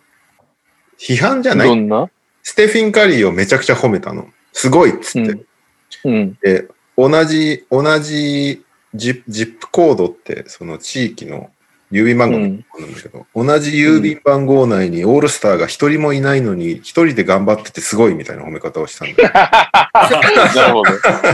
なるほどっつって、ドラえもんどもほその他大勢になっちゃうのかっていうの もがメディアが取り上げてたけど、まあ、ドレイモンド、今オールスターかって言われたらオールスターじゃねえからな。そうなんですよね。今年はオースターオールスターとは到底呼べないドラえもん。かつなんかこの、やっぱ大変だよね。でもカリーなんか偉いと思う。あ、いや、カリーはでもでかいんだ。うんやっぱなんかポジションに対してさ、小さい人が流行ってるけど、やっぱガタくんの早いよね。どう考えても。自分よりでかいやつとさ、ガシガシやり合ってる。そうね。だから PJ タッカーが化け物なん だよな。っていう例外は、例外はあるけど、基本的にはやっぱりキャリアを縮めるよなあれ。うん。はい。そんなもんかな。スターリング・ブラウン襲われるっていうのがあるけど、あ、はいそれ何だったんですかなんかクラブの外で襲われて顔が切れたみたいな。うんあ、じゃあブラウンは別に悪くないっていうか、まあでもクラブに行ってんのが良くないって話なんですか。まあ、クラブは別に悪いのかよく、よくわかんないけど、特に何の面識もないやつだったっつってたから、その襲ってきた人。うーん。いや、災難ですよね。なんかあの、だってバックスの時も警官に そうそうそう。テーザーでやられたりとかあったし。まあでいも、やてか、クラブなんかややってんのね、今。あのー多分、マイアミに行ってたんだよね。そう。試合だか今日ヒート戦だったから。らマイアミのクラブじゃない。まあ、あの、フロリダはちょっとゆるいから。緩いから、危なかった。今、頭おかしいって言いそうになったね。緩いから。い言っちゃ言っっててるんじゃないですか。言っちゃってる。や、言ってない。言いそうになったって。 は言ってることにカウントされない。でもともとね、膝の怪我で出ない予定だったそうそうそう。うん、断れたから出なかったわけじゃないんだけど、うんまあでもね、そのね、メンタル的な意味ではダメージでかいだろうし、ん嫌だろうねはい。NBA ニュース以上です。はい。なんかあった他に。いや、ないっすね。大丈夫ですかトリプル J 大丈夫はです何もないですかアップデートありましたけどね。あり、アップデートありましたけどね。今日、ダウトフルでしたよ、本当は。あそうああダウトフルだったんだよね。そろそろですよ。トリプそうそう、来ちゃういつでも出せるように準備してたから。パワハラですね、パワハラ。あ、じゃ ない。飛ばないで。トリプル J の話すること多いものだって。そうですね。今、カズマが器用にやったのかと思ってびっくりした。 いやいやいやいや。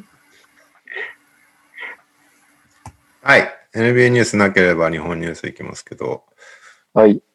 日本ニュース、俺いいニュース全然持ってないんだよな。えー橋本康介右アキレス腱断裂、益子匠アキレス腱断裂っていう二つ。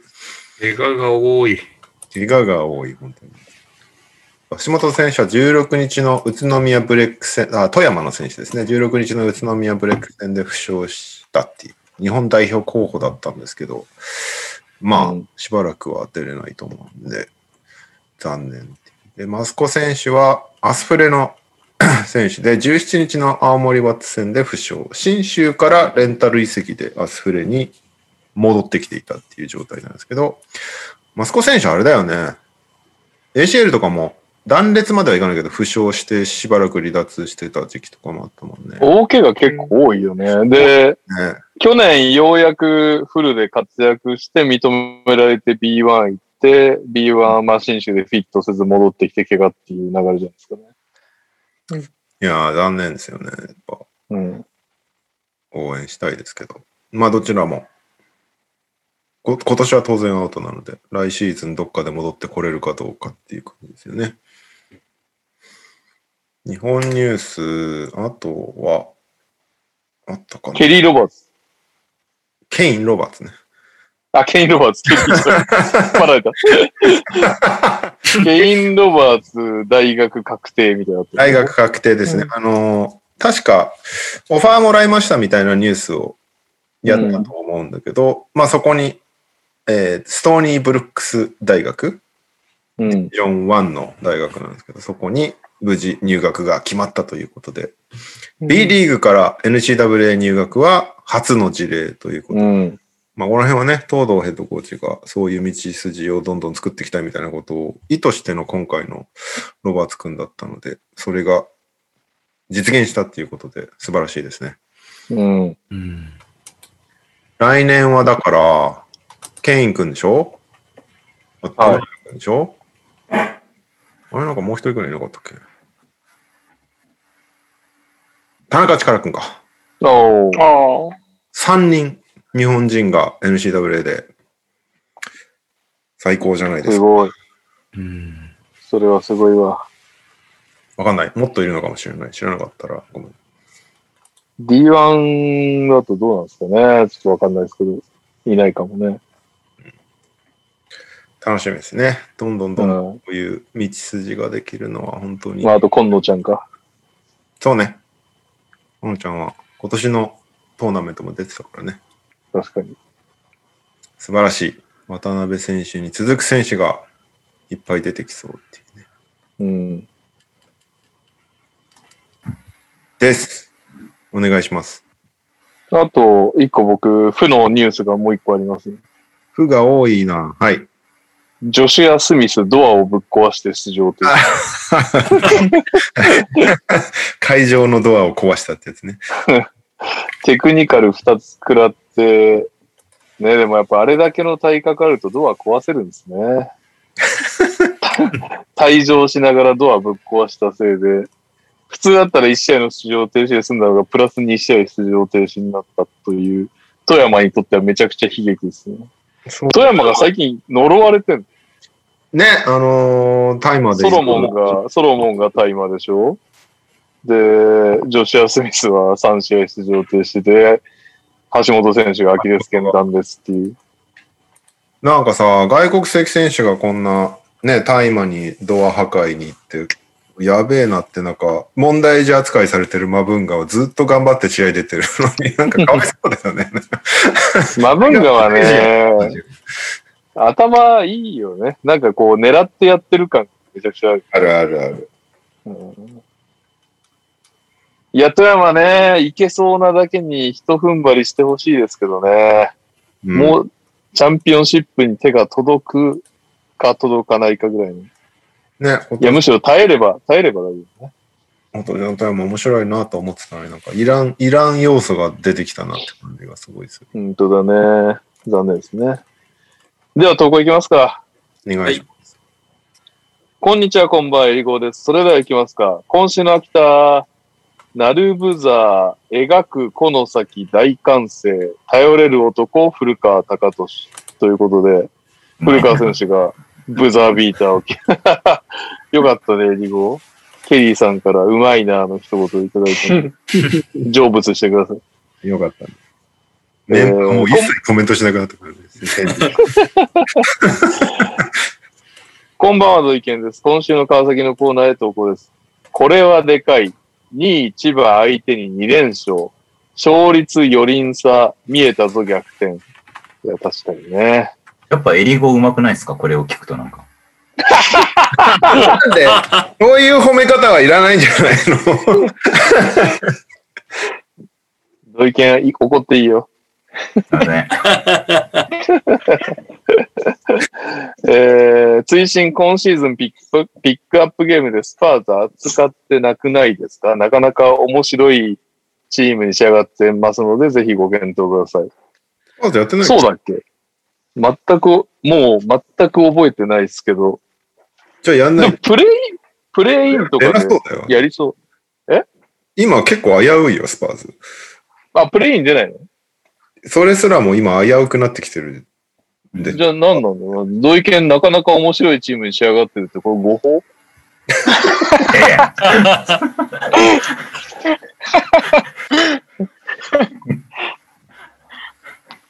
えー、スパーズは、い10位。やいや、確かにギリギリだ。10ペ位。リカンあ、でもペリカンズかな。もう全然ダメだからな。上がってくる気配ないからな。大丈夫か。 3.5ゲーム差。はい。 いやいや、土井健も10位、10位には入りますよって力強く言われても。もうちょっと、 もうちょっと上目指しましょう。はい。えー続きまして、ケリー君、はい。カズマを倒してくださいよ。ああ、なるほど。お疲れ様です、ダバーツです。島根短歌を投稿します。ここに来て、B1 で初の4連勝、ビフォードすごすぎ圧倒的やん。えー広島に2連勝で初めての4連勝となりました。いつも島根が海外から連れてきた外国人は他チームに取られるので、ビフォードだけはキープしてほしいです。それではさよなら NBA 選手クイズです。今回は70問目を記念すべき70問目でございます。ヒ70ント1。1989年6月6日生まれ31歳引退。テラベドバの1個上。もうーん。同い年ですね。うヒント2。213センチ、118キロ、ポジションセンター。テラベドバの1個上のセンター。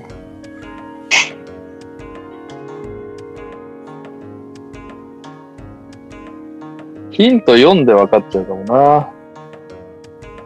ヒント3。キャリア平均4.2点、3.1リバウンド、0.6ブロック、NBA 計4年在籍。ちょっとヒント読んで分かっちゃうと思うんで、ここで当てて、ここでちょっとお手つきでもいいんで頑張ってください。 4年31。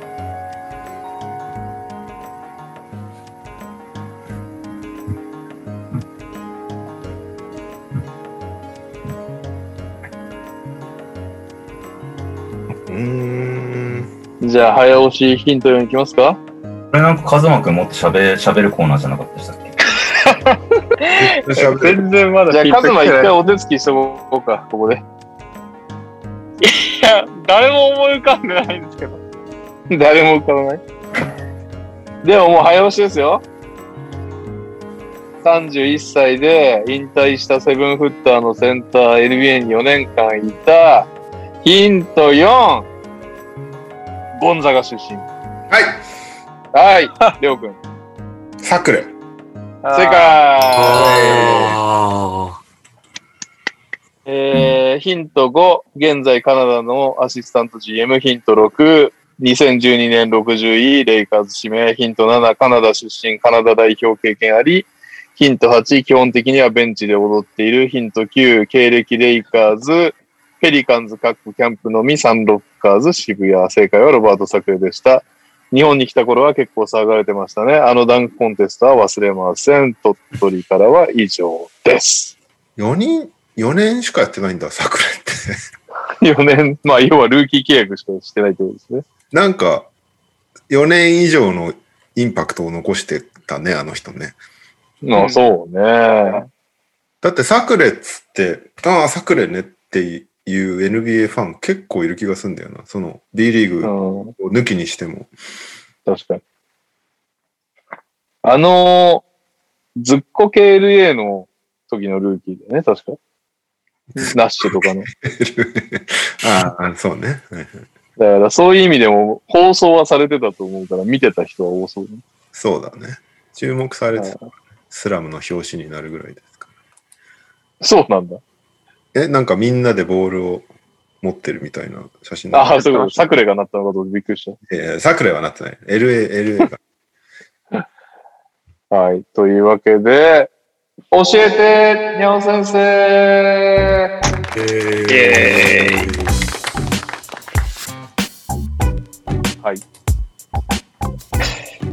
兄貴連絡したんですけど、帰ってこないんですよね。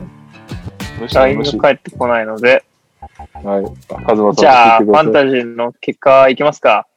ください。はーい。はーい。誰からいきますか。もうなんか、だいぶやる気がなくなってきたんだよな。ファンタジおい。 ええやないか、まだ。じゃあ僕からいきますよ。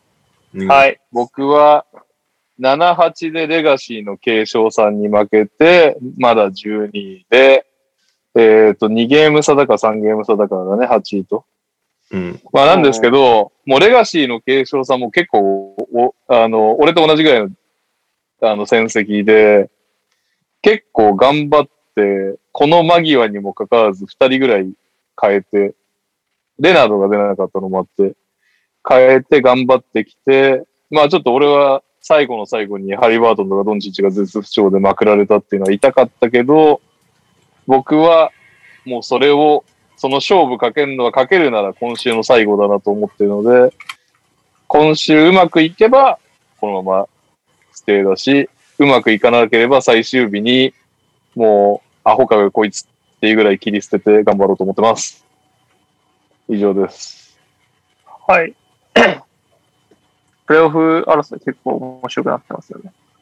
はじゃあ私も言っていいですかはい。お願いします。えー、1対13で負けました。なかなか見ない。なかなか見ないね。何これでい。おはっとっと先週の僕の貯金をパーにしましたね。 僕41くらいでミサに負けたんですけど。う。そう、パーどころかマイナ113マイナスだよ、本当そうですよね。 まあ、原因はまずハーデンが出なかったっていうことが一つあるんですけあど、うんはい。ハーデンいない、えー、シアカムとパートル途中から休み始める、えー、サドヤン、ラリーナンス、えー、ヒーロー、絶不調っていう、もうなんかね、やることなすことすべて裏目みたいな感じで、うんで、その結果、あの、僅差スタッツ、1差で3つ落としてるんですよね。うわぁ、うん本当だ、痛いね、これね。ええスリーポイントメイド、オフェンスリバウンド、えーブロック。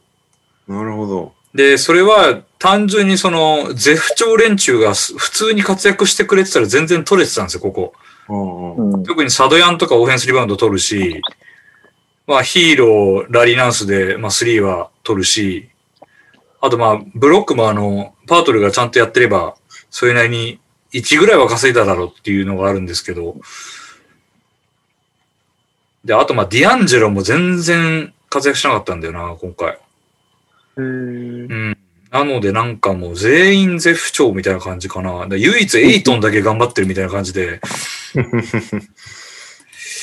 いやー、きつかったですね。まあでも、ちょっと、ね、これで、あのープレイオフ争いをさらに混沌とさせたんで、なんか自分なりに貢献できたかなとは思ってます。以上です。全然わかんなくなった。ありがとうございます。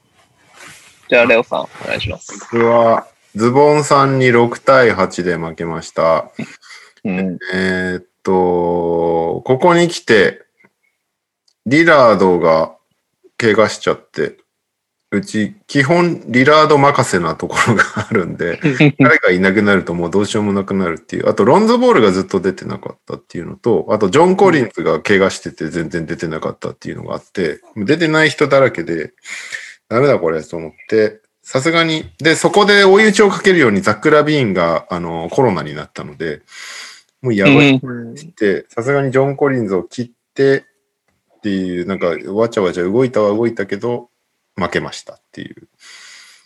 なるほで、こで今週は、その、今週でプレーオフが決まるんだよね。プレーオフっていうか、うん今日そうですだよね。そうですね。で、今5位で8位と4ゲーム差で、その8位の気軽に NTR と対戦してるんだけど、おーえーっと、こ そんな週に限ってリラードとラビーンがいないっていう状 況だから何、どうしようもうみたいな感 じ。なので、なんか、なんだかなみたいな感じでファンタジーやってます。ど。うん、なるほどね。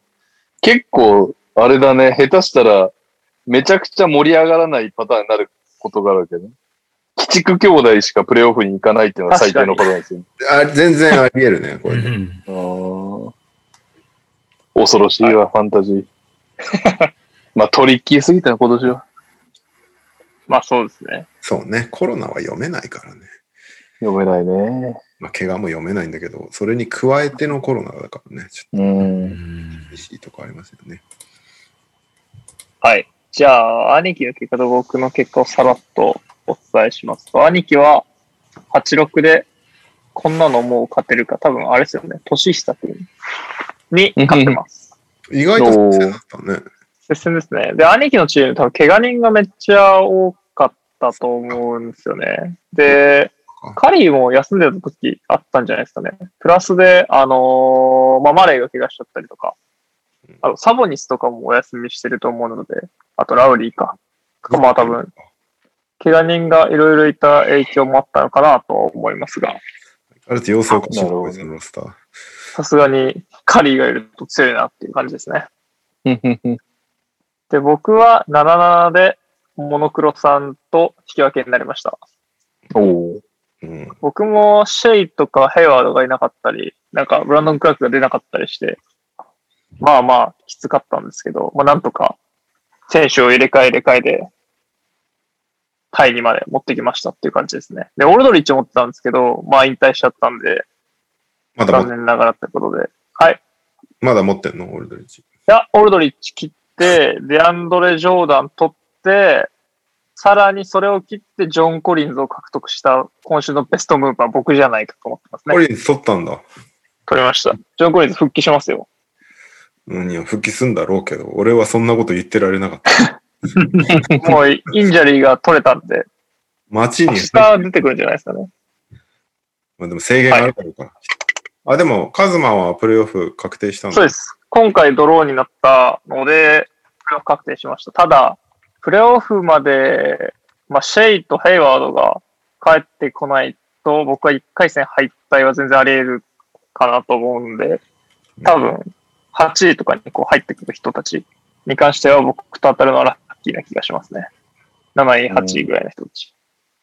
にゃんをカズマ、中ズボン戦が確定しました。そうですね。うん130勝に乗ってきてるんで、確定しましたね。なるほで今週僕、日野部さん、7位の日野部さんと対戦してるんですよ。ど。うん。で、日野部さんとトニーさんまでが、4.5ゲーム差 ?3.5 ゲーム差、うん。なんかそれぐらいでしたよね、確か。はなんで、なんかこう、どれぐらい頑張るべきなんだろうかっていうのはちょっと迷ってますね。い。どういうこと 頑張 れよ。死ぬ気でいけや。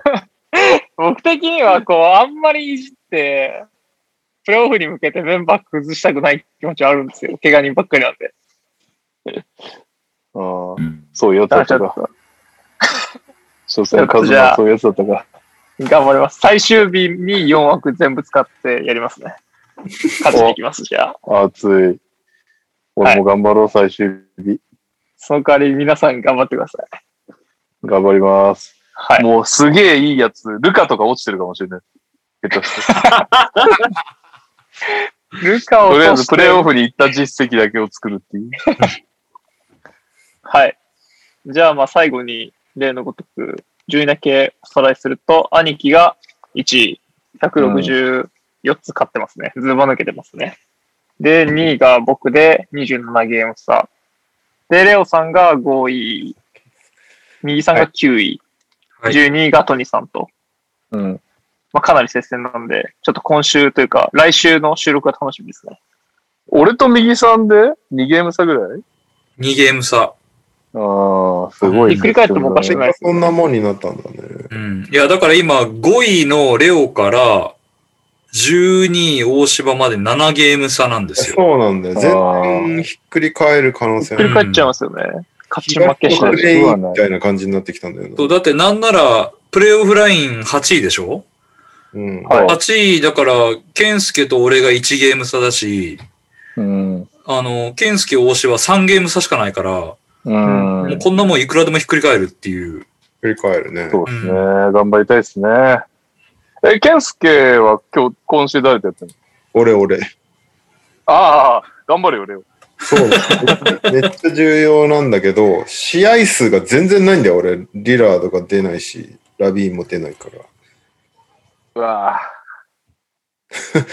ら。でも、リラードも、ラビーンも、切れなくないその、プレイオフ切れないですよわ。かんないけど、出る、間違いない出たとした時に持ってなかったらアホやんって感じになっちゃうから。いや、正直俺も、あいつが、バランチュナスがコンカッションプロトコルだから、切ってもよかったんだけど、コンカッションプロトコルも結構すぐ出てくる時あるしなと思って切れなかった。あのーまだプレイオフわずかながら8位滑り込みがあるかもと思って。うん。でも、デラベドバは2ヶ月ぐらいコンカッションでいなかったよ。いや、そうなのよ。だからね、まあでも最終日いなかったら切りますよ、全員。ケリーめっちゃ笑顔や。 えー ちょっとね、うまく入れなかったっすね。いやお前が入ってこいよ、そこは。あ、じゃあ、カズマ、姉さんはないの姉さんは、だいぶ下がりまして、14位ですね。え、俺と姉さん何、何ゲーム差なのちょっと待ってくださいね。割と差あるんじゃないですか9ゲーム差だね。あ、そうなんですよ、残俺。残え、留は N1 いけるやん。N1 来年残留は、N1 残留はいけそうだ。いけでるで。もちなみにですけど、姉さんは今週、今のところですよ。まだ2日しか経ってないですけど、うんついあ、まだ1日だけか。経ってないですけど、11-3で勝ってますね。年いや下くんに。俺も10、それを言ったら13やわ、俺も。おうじゃあ、じゃあ、いけますね。なのてで、いうか、こんな、この日の成績どうでもええわ。なので、一旦、皆さん N1 を目指していただいて、あとプレーオフにこうどれだけ来てくれるか、僕と兄貴は待ってますと。いや、鬼畜二人か。エネルギー姉さんは本当に知らなかったんですね。いろいろ。エネルギーだけではダメだったっていうファンタジまあ、まだわかんないですけど、嘘じゃなかったってことですね。ー。そうですね。 CJ がかわいそうだったよね、エネルギー姉さん。まあそうですねうん割と怪我に多かった気がしますね。最初すごかったけどね、マジで。エうん、すごかった。ネルギ最初ー。めっちゃ強かったですね。エネルギーは直近の未来しか見えない説でいいじね、そういうことなんですよ。あゃん。うんはい。あ、以上かな以上でござい ます。ぼーっとしてたけど。あれカズプロってあんの今週ありますありまよす。よ用意してますよ。おありがとうございあますでも、その前に、ピックアップデラメドバイ あ。ーイエーイイエーイ今週のピックアップデラベドバは、えーっと、えーっと、シカゴブルズ対デラベドバだったんですけど、106対96でブルズがデラベドバに勝ちました。そりゃそうやろ、デラベドバ一人だったら。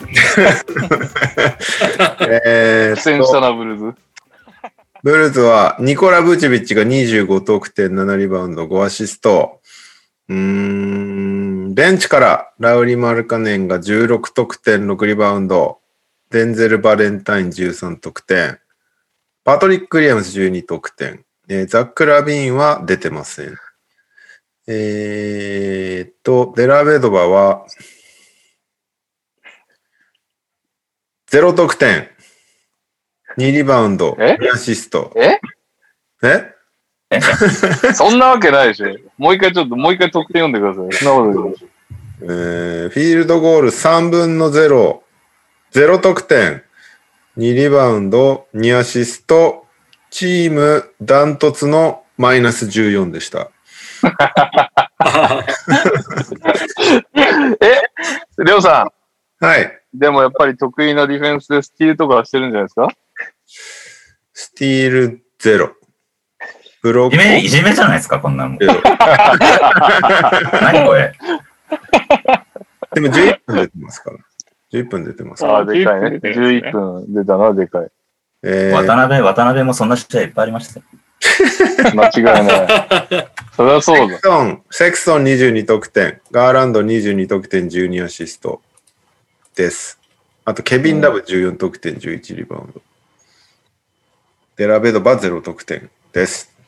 はい。え、ブルーズはいいんですか個人成績は言ったよもう、半落ち、半落ちです。言ったか。どうでしたまあ、ちょっとケリーは最後に取っとくか。うん。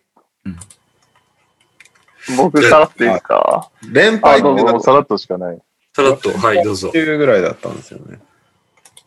弱えなブルズって思ってた中、ようやく連敗を断ち切ってくれたっていう試合でした。よかった、この試合でって感じだけど。でも、よかったっていうほど別に内容は良くなかったんだけど。めっちゃブルーズファンを元気にしましたよ、キ ャブスは。なんかみんな、みんなほっとしてましたもん、ツイッターの人。いめっちゃ。ありがとう、ありがとう。いですよ、先生。全然ラビーンがいなくなって、ブーチェに預けようっていう分かりやすい戦略になった結果、勝ったみたいな試合だったけどね。 その通りでしたよね。なんか、ブーチェのポストアップめっちゃ多くて、まあ、ラビーンいなかったんで、こういう作り方になるんだろうなと思ったんですけど、なんか、これでいいのかなっていう感じは思いましたね。いやそうなんだよ。コービーも、せっかく先発したのに10分の2とかだし。マルカネンがなんか元気そうだったのがちょっと安心したかな、この試合は。うん。うんその後別にあんま良くないんだけど。いいんでえカズマ、僕の意さ見。らっと全部皆まで言っちゃうね。あ、僕はブーチェのポストが多すぎて、これでええんかっていうのと、ラブを動いてるの久しぶりに見たなっていう。 はい。否定的に思いました。うん。ラブが動いてるの久しぶりに見たなっていう感じですね。確かに。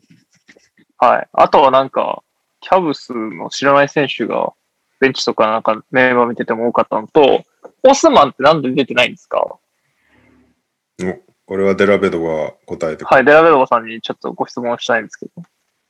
スマンは、えーっとですね、なんかちょっと、ちょっとこれ僕の感覚なんですけど、はい。まあ後でもあれなんですけど、なんかやっぱちょっとハンドルを頑張ろうと最初してたんですけど、シーズンの最初。で、割と出てたんですけど、ちょっとなんかあんまりハンドルも良くないし、元々の良さだったディフェンスとかスリーとかが、まあスリーがあんま入んなかったりとか、なんかディフェンスもあんま調子に出なかったりとかで、結局、トーリアン・プリンスに、とかオコロに奪われちゃったって形ですね。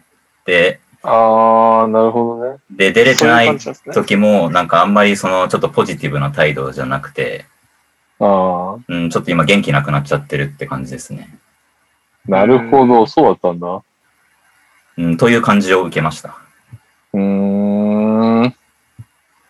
なんかもともとハッスルして元気にディフェンス頑張ってオープンのスリーをしっかり沈めるみたいな感じだったんだけど、はいはいその仕事をちょっとでき、なんかあんまりいいクオリティでできなくて、で、そのまんまそのトンネルから抜け出せずに、他の選手にちょっと今出番を奪われて、そのまんまになっちゃってるっていう感じですね、きっと。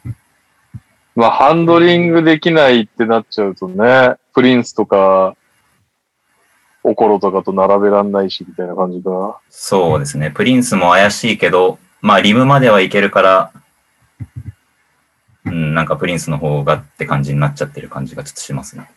なるほどね。まあ、能力が高いからな、プリンス。はい。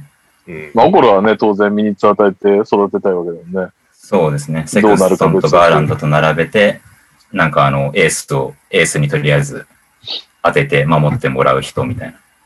うん。あでも、オスマン、本当そんな、そんな立場なんだね、オスマンって。なるほどね。結構もう、うん、なんか、そうですね。ちょっと心配ですね、正直。うーん。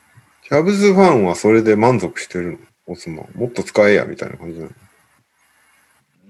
や、キャブスファンもまあ、ちょっとしょうがないかなって感じですなるかほどね。ねだからなんかその、なんだろう。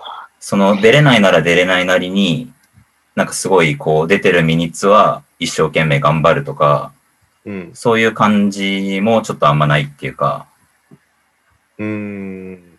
なんかその今の自分の立場を受け入れて、まあたまに垣間見えるんですけど、なんかそのミニッツ通してずっと頑張るみたいな感じがなくて、本当にちょっと元気がない感じなんで、だからちょっとそういう態度だともしかしたらなんかそのチャンスが、チャンスを与えうんようってなるほどね監督もなってないんじゃないかなっていううん雰囲気ですね。へえ。だから本当に、あの、プリンスとかが怪我で、怪我人がたくさん出て、やっとこの間出番回ってきたみたいな感じ。厳しいですね。う金ん転落だね、オスマン。やっぱオコロとプリンスが急に来て、ちょっ と、うん、なんかタイミング悪く調子悪くなって、チャンスを失っちゃった感じですかね。じゃあ、遺跡ありますね。いやーあり、ある気はしますけどね。まあ、プリンスが、うん、どうなるかちょっとわかんないですけど、そういう感じだと僕は思ってます。うーん。ありがとうございます。はい。え、カズマは以上はい。大丈夫 です。じゃあいいですかはい。我らがハーテンシュタインを久しぶりに見たなっていう。ああ、確かに。あの、ようやく皆さん分かっていただけたと思うんですけど、あの、息を吐くようにファールをするってやつなんですね。 うんと、あの、出てきた瞬間ファールして、2分で2ファールとかするんで、うん。お前何しに来たんだみたいな感じのやつなんですよ。で、それロケッツ時代はもちろん、ナゲッツに行っても変わんなかったらしくて、うん。で、それキャブスに行ってどうなるかなって見てたんですけど、はい。あのハーテンシュタインが、これだけのプレータイムで3つでファールが収まってるっていうのはすごく成長を感じましたね。え、って言っても16分ですよ。そうそうそうそうそう。いや、16分だったら、あいつの計算だったら16個ファールしてることになるから、回なら、いや、もう5分の1に収まってる時点でもう立派な成長ですよ、あれは本当リバーススラムとかあったじゃないですか。ええ素晴らしいです。いや、あの、リバーススラムとかね、たまにね、ロケット時代見してたのよ。うんそれだってみんな思うんだけど、そうそうそう。それだって思うんだけど、その、それこそ5倍ぐらい ファールするから、本当その印象しかないっていう感じだったんですけど、まあまあ、なんか、あの、キャブスはそういうでかい人たち集めて作るみたいな感じに今走ってんのかなっていうのはちょっと思うので、なんかちょっと時代と反してる感じがあってちょっと見てて面白かったですけどね。まあ、あれででかい人たち、うんでかい人たち集めてんのかなと思いきや、ラリー・ナンス・ジュニアが縮んでるっていうのはちょっと面白い。あ ななんか病気、病気だったんでしょ確か。なん、あのえー、コービットじゃないイルネスみたいな。うん。だかそうそうそうそう。ら俺ファンタジーで結構被害を受けたんだけどさ、それで。うんああ、そうなんだね。うん。だから、なんか、20、んなんだっけな何キロやってたんだっけなんか、10キロぐらいやってたんだっ20けパウンドみたいなことが言ってたよ、うん。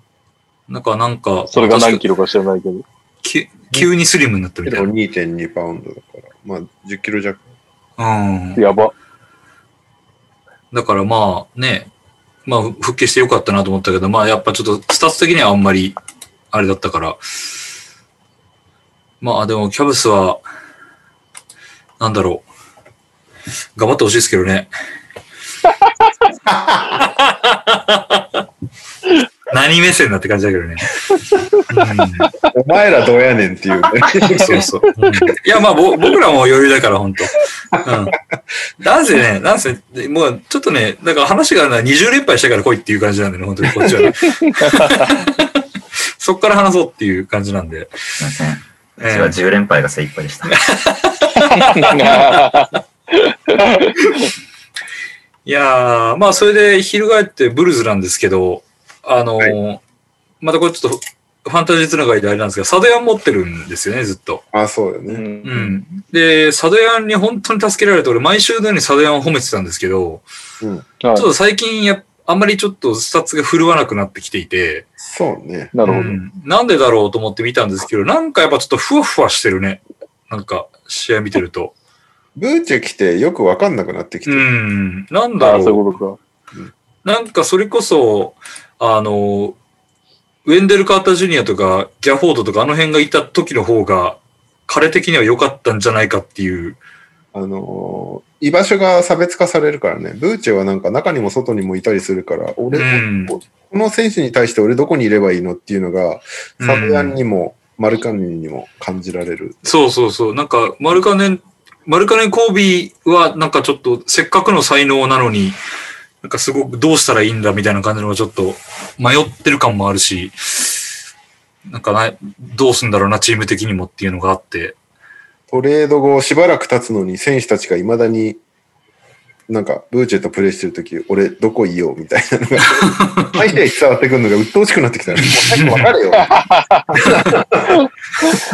いやー、う。そうね。あの、ブルーズ、なんか両チームから戸惑いを感じるんだけど、その、キャブスは頑張ってるのに結果に結びつかないみたいな感じの戸惑いで、ブルーズはトレード、それこそさっきレオが言ったみたいな、トレード後の戸惑いがまだ抜けないみたいな感じのやつをずっと感じていて、あとタイスで行くのやっぱり。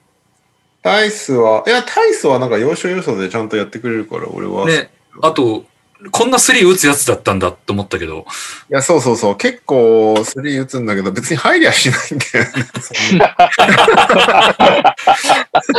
地獄だな、ブルーズだってこの試合、チームトップぐらい打ってないスリ6本ぐらい打ってんじゃねえよー。。そうだよね。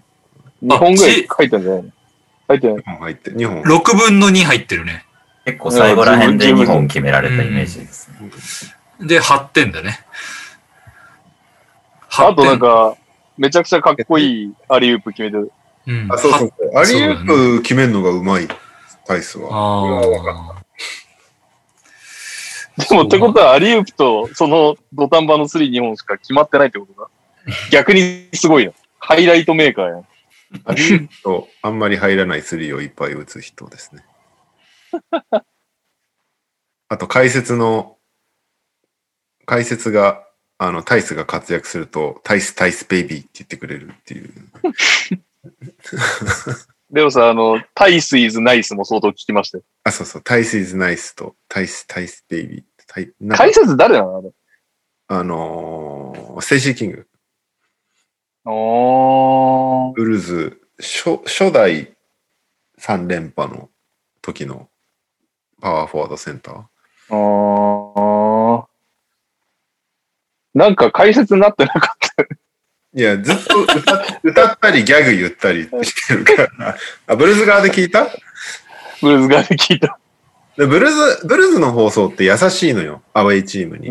んアウェイチあームのー確かにとかをすごい紹介したりとか、この選手ここがいいんですよみたいなのをわざわざ分析したりとかするんです けど、大体なんかおちゃらけてんだよね。お茶だけてるよ歌ってたりとか。あと、ブーチェビッチが3を決めた時に、あの、3コラーって言ってたんだけど、あれって、ね。ヒロティッチがいた頃によく言ってたやつで、うん。うん。復活したんだ、よかったねって思った。あとまあ最後に思ったのは、なんかこの試合通して見てて違和感があって、なんだろうと思って終わった後にスタッツ見て思ったのは、フリースローが少ない。ああ、両チーム。確かに。9分の8、7分の6。そう。本当今だったら2桁は当たり前のように打つでしょ、両チーム。うん。だ。まあそうね。うん。だから、これはなんでだったんだろうなと思ったけど、まあ確かにファールがそもそも少ない。そうだね。だからまあ、ハーテンシュタイン以外に。だからハーティーがファールしなかったからだろうなと思ったんですよね。それで。ないるほど。やキャベツの皆さん、本当ハーティーをよろしくお願いします。もう、ロケッツの未来と言われて、 未来を作らずに終わってしまったやつな んで、キャベツの未来を作ってくれるよう願っております。 以上です。あああじゃあ、キャ僕ベツのが行き未ま来しょそうっち。に行きましたからね。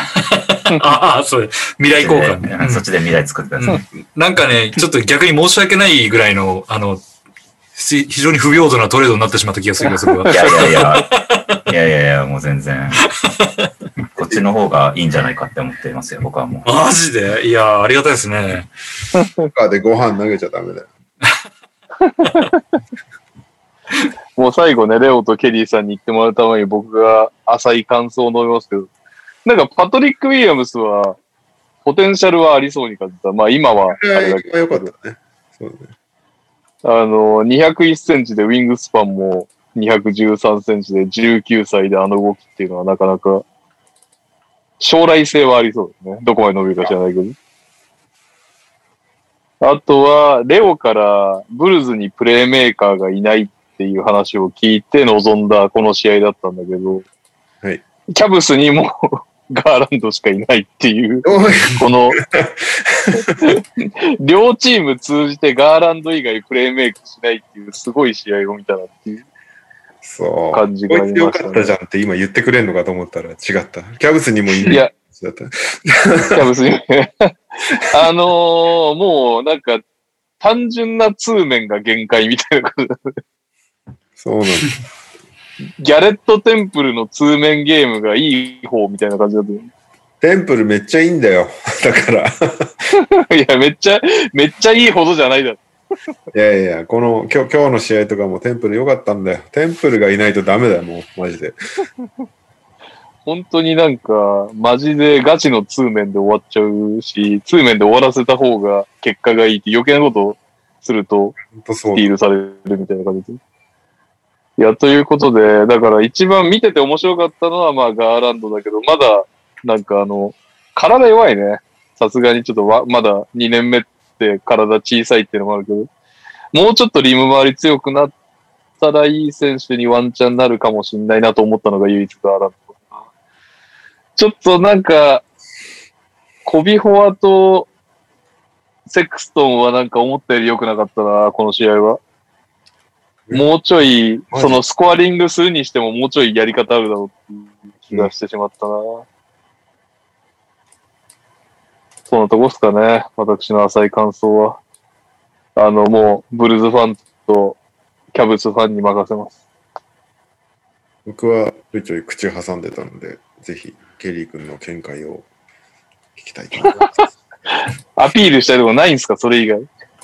レオさん。ポイントないでしょ、このチーム。あるパトリック・ウィリアムズが良かったっていう話が出たからもういいかなと思ったんだけど。あでも個人的には、なんかブルーズは、結構マルケネンがなんかやりやすくなった感じがするかなって思ったんですけこど。の試合だけだよ、それ今日の試合全然だった。あ、そうなんだ。僕は、僕はその試合しかブルーズを見てない。まあ、それ、それが正解なんだけど、この企画は。そっか、そうなんだ。なんか、そう、そうなってんのかなって、この試合では思ったんですけど、なかなかそうじゃいってないってことでうす。ーん、言うなれば、トロイ・ブラウン・ジュニアがちゃんと使われてるのが俺は嬉しいかな。ああ、ああ、なんかやたらプラマいいよね。トロイ・ブラウン。なんか、やること全部やってくれるからね。ディフェンスもちゃんとしてるし、ポジショニングと。ん。いい選手ですよ。彼がバレンタインより出るようになるといいなって思ってます、僕は。なるほど。はい。じゃあ、デラベドバさんにありがたいお言葉をいただきましょそうですね。いや、でも結構最初に、あの、デラベドバ0点でいじられたのが、まあ、 いやいやいや、あの、本当に結構その通りだと思ってて、やっぱあの、セカンドユニットになった時に、全然ちょっとうまくいかないっていうのが、まあ、この試合だけじゃなくて、まあ、結局だから、セカンドユニットで、セクストンとかと他の人とかなると、結局なんかセクストンだけなんかうまく止められちゃって、ずっと得点できないみたいな感じが、になっちゃうんで、なんかこうやっぱりフリースローが少ないとかもそうですけど、なんか無理やりでも2点フリースローで取ってきてくれる人とか、だから昔はジョーダン・クラクソンとかいたんですけど、う。うんああ。そういう人たちが、まあだからいなくなっちゃって、やっぱ KPJ とかがセカンドユニットで出てきてとかっていう夢を描いてたんですけど、まあそれも叶わぬ夢となってしまったんで、ちょっとセカンドユニットで、この試合もなんか結局3クォーターで、そこでできちゃった10点差を最後まで埋められずに負けちゃったみたいな感じだったんで、うんがちょっと厳しいかなって思いましたね。デラベドバのところで、なんか昔はもうちょっと、やっぱり去年とかの方がもう少し動けてたし、ピックアンドロールのとピックアンドロールもなんかこうタイミングよく崩してみたいなことがもうちょっとできてたと思うんですけど、確かになんか、デラベドはほとんどペイントタッチしてるの見たいない。うん、この試合は全然でしたね。なんか、もうちょっとドライブから変なフローターとか打ってない打ってましたね。ああ。変な。変だね。だからやっぱりちょっと練習が足りないな。でもそういうデラベドを出さなきゃいけないっていう感じなんだろうなっていううんチームになっちゃってますチーね。ム状況がね。うん。2番目のポイントガードがいないから、確かにそれきついね。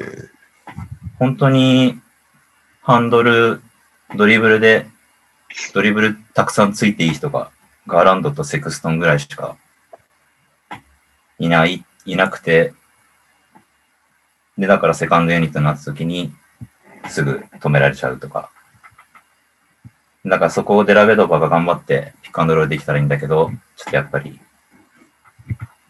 うん、なんか病気明けなんで、なかなかうまくいかずに、ファンが、ファンがちょっと、もやもやし始めているという感じを僕は感じてますね。 悲しえい。プリンスはハンドル無理なのプリンスは、うん、そんなに自力でっていう感じじゃないかな。なんかこう、ガーランドがずれ、ずれを作ってくれたのを、最はいはいは後、ドライブでフィニッシュしてくれる。あとはスリーを結構、沈めてくれるっていう感じですかね。なるほどね。あとは、あとはなんかそのスタメンとかの時も、やっぱラブとかが、こうなんていうか、ラブ以外結構みんな若いんで、うん。ラブがこう引っ張ってくれるベテランとかになってくれたらいいんですけど、あまりそういう感じでもないんで、なんかちょっと こう悪い空気になった時に、こう引き戻す人があんまりうんいないっていうか、で、あとラブも結構その、ミドルとかスリーとかでフィニッシュして、フリースローはあんまたくさんもらって、みたいな感じでペースを戻してくれる人じゃないんで、やっぱラブの3とかが入らな、入入り続け、うん、入らな続け、入らないままずっと続いていくと、なんかそのままどんどんフェードアウトして、わーってなって負けちゃうっていう感じがしますかね。だから、ドラモンドが最初いたじゃないですか、シーズンの最初の時は。うん。で、結構、まあ、ガードのとこでうまくいかなくても、最後ドラモンドに預けとけば、なんかまあ最悪ファールもらってくれるとか、まあ2点決めてくれたりとかっていう、なんかつなぎをやっぱりしてくれたのが最初勝てた時はでかかったかなって思いますね。で、ブルズにはそれをやってくれるブチェビッチがいて、で、それで最後、離されて終わっちゃったっていう、なんかその GoTo 外の差を感じて終わったっていう感じでしたね。それ以外はそんなに差を感じませんでしたけど。あとは、あの、セクストンは前よりは良くなってると思います、すごく。セクストンとラブとかって、なんか前不仲説とかありましたけど、あうんまあ普通にぎこちなく、に感じとかは確かに前はありましたけど、今は結構普通にパス交換するし、ラブもなんかそんなにセクストンがフィニッシュで外したりしても、イライラするとかそういう感じないし、ーセクストン周りに結構預けるようになったんで、うん。だから、まあ、ゆっくりだけど、成長はしてるなと、思いますね。なんかあんだけガーランドが持つんだったら、セクストンもっとボールが回ってきた瞬間に勝負してもらいたいけど、だったら。うーん。なんか逆に、セクストンに渡ってもなんかうまいことやろうとして、時間だけが過ぎていくみたいなポジション結構見た気がする。ああ、確かにそうかもしれないですね。別に思い切りよくやっちゃっていいんじゃねえのセセカンドだったらって気がしたけどな。まあ、もしくはね、あまりにもダメなベンチの方にセックストンをもういてもいい気もするけど、そんなことしねえか。セックスランドだもんな。だからもうセクストンがすごい爆発すれば勝つし、そうじゃなかったら負けちゃうみたいなとこはちょっとありますね。うん。結局あのブリブルックリンとかに 勝ったのもセクストンがやばかっただけで、ああ、そっかそっか。それがあん実績があんだもんね。でも前まではもう本当にゴールしか見ないみたいな感じだったんで、う。うんん。だからまあ見、見えるようになっちゃった分、その、行くときに行くっていう選択がちょっと今、そこの選択が悪くなってんのかもしれないですね。なるほどなね。るほどね。だからアレンが外しちゃったけど、ゴール下でアレン出したりとか、ああいうの見れて、追って、多分思ってるファンは少なくないと思いますけど、うんなるほどね。アレンはどうしちゃったのアレンは、アレンもついこの間まで脳震盪で休んでたんで、あ、そうなんだ。だからあの動きなんだ。ラリーナンスとアレンが抜け、だからもう本当に、本当最近なんですよね、その全員揃ったのが。なるほど、なるほど。だから、今までだからキャブスファンそれ言い訳にできたんですけど、 まあまだいつにできた。 もうみんな揃っちゃったんで、まあちょっと、んで、最近やっぱ今日も負けちゃったし、うん、ちょっと、やっぱり本当に弱いのかなっていう感じの。クリーブランドは脳が揺れやすいんですね。のがいるやつですね。それで頑張ってる人が多いってことですね。ケビン・ラブあ、そういうのこと10分の2のうちの1個は、デラベドバのアシストですからね。そうですよ。おめで とえみんな帰り、帰りました。 ちょっと、う。チーム誰も何も言わないけど。ええこのコーナーこのコーナー毎週こんな感じだ から。あーいやでもやっぱラブとケビン・ラブのュシュートをほとんど覚えてないよ。うーん。スリーポイントでラベルバのアシストって。あ、なんか覚えてるわ。だからやっぱり中でゴリゴリすんのもスイッチして小さい人でかもれるようになったらやるっていう感じなんで、確かにあんまり印象に残んないかもしれないですね。それ誰ラブの話あラブの話ですね。うん。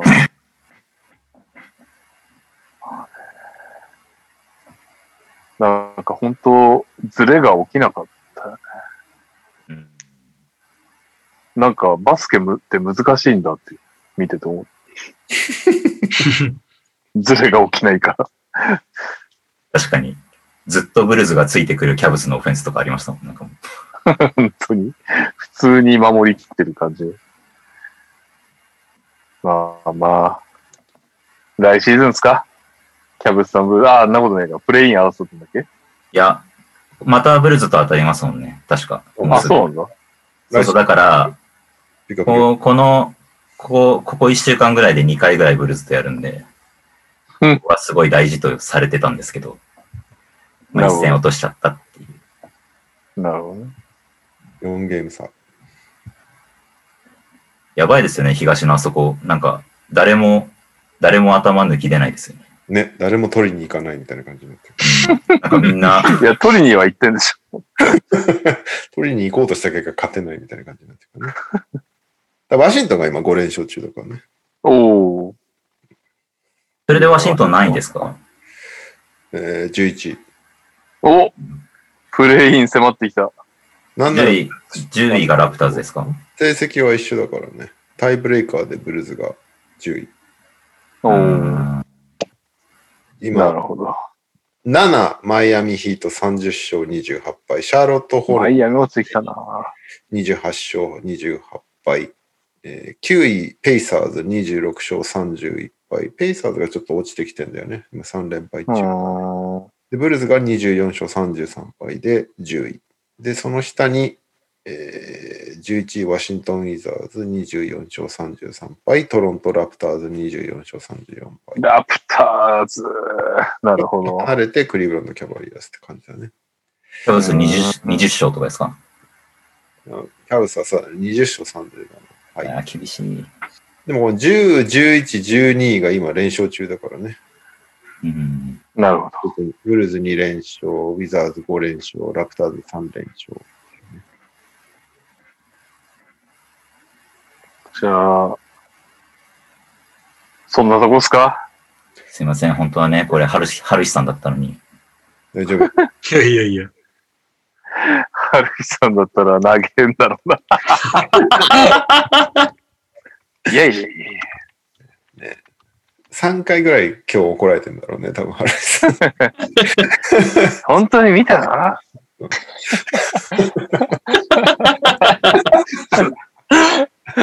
そんな春さんが NTR はみんな大好きです。はい。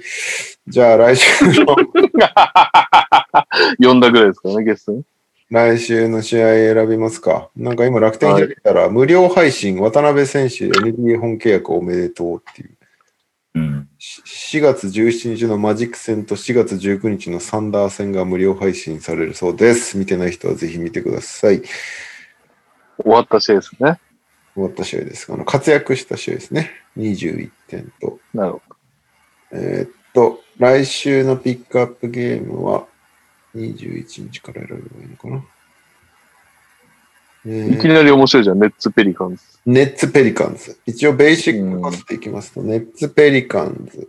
あ、でもスパーズやった方がいいのか。さっきの話だと。ウォリアーズ・ウィザーズ。ああ、これも全然あり。ね、八村出るかわかんない。シクサーズ・バックス。これも良さそう。おう良さそうですね。うーん週末、ウィザーズ・サンダー。これはいまいちだな。もうサンダー勝つ気ねえからね。オクシェルスキーが見える試合ですね。ウィえーラプターズ・ニックス。おーうんまあ、渡辺選手を見れるっていうだけのあれだな。月曜日、キャブス・ウィザーズ。まあ、キャブスさんもいいでし 当日になるのかなおそらく来週も火曜日なら、サンズ・ニックス。ょ。ないやん、スパーズ。スパーズをベーシック無視してやるのであれば、うーん、スパーズ、まあ、スパーズペリカンズあるよ日曜日。ペリカンス、なるほど。スパーズ・ヒート。うん。えなんでスパーズこんな試合がないのなんなのき金曜、スパーズピストンズ。スパーズ・ピストンズ。金曜スパーズピストンズって今別になんか見なくても良さそうな感じなんですかピストンズってやってないですよね。そういうチームを今のうちに見とかないとねっていうし期間だよね、今多分。そしたならるほ別どにスパーズピストンズでもいいかなと思っスて。パどーうズス・パーズペリカンズで。最たるものなんじゃないその、それの。今見とかないとどっちもやばそうみたいなやつじゃない、ああ。最悪だってピストンズは見なくてもいいけど、ペリカンズ1試合ぐらいは見たいでしょザイオン的に、ザイオン30点超えてるまずペリカンズにしようか。ザイオン見たいし。うん、そうしましょう。はい、じゃあ来週のピックアップゲームは4月25日日曜日朝9時からスムージーキングセンタースパーズ対ペリカンズをお願いします。よし。アンディちゃんゲストに呼ぼう、アンディちゃん。 10位対10、アンリちゃんの方なんだ。10位対11位争いですね。なんかこの間、朝活さん、誕生日でしたよね。あうん。で、なんか Facebook に、朝活さんの奥さんが投稿してて、うん。なんか今年の二人の目標は、ボストンセルティックスの優勝ですって書いてあって、あ、クレイジーやな、相変わらず。絶対二人じゃないだろうなって別に。すごいな。価値観を押し付けてくる感じがすごいよね。いだっうて、こないだ、それこそ渡辺裕太の件で、それこそ正勝がツイートしたけど、渡辺裕太がテンション上がって NBA、つまり NBA の話を振ったところ、最終的にジャバリ・パーカーはかなりいいかもしれないと話をされて終わりました。クレイジーでしょって来てないよね。だからね、セルティックスと契約したからね。うんなんで渡辺裕太の話でジャバリ、ジャバリ・パーカーで終わるんだろうね。えー、パワーフォワードつなぎ もう、セルティックスファンの鏡です よ。うんみんなそんな感じでしょ、セルティックスファン。セルティックスファンディスが始まる。えじゃあ、来週のスパーズ・ペリカンズは呼びます嫁活を。嫁活呼びます かよ嫁数が来る の嫁活を呼んでペリカンズの話をする気がない。横から 正和がチャチャを入れてくるみたがちゃちゃを入れてくるみたいな。あ、嫁まさかちょっ数とだ、まさかちょっと黙っててっつって、うん声入っちゃってる収録スなのパーズ・ペリカンズのピックアップゲームで最終的にはボストンの話してるみたいな感じになる。に。はい。というわけで、カズプロジェクトよっいやー、疲れた。いや、ちゃっちゃが行きましょう。もう、なかなかの時間なんで。キューブもらえるかな。いやいやいやもうあと数回に迫ったこのプロジェクトですが、あのー リスナーの方から来たあるあるを JY カーズさんが、まあ、あるあるの曲に乗せて歌ってくれる企画となっております。まだキューブは一つも出ておりません。では、レオさん、今週もお願いいたします。はい。これ、これ、全く聞かないままサンプラーに突っ込んでるから怖いんだよね、最終的に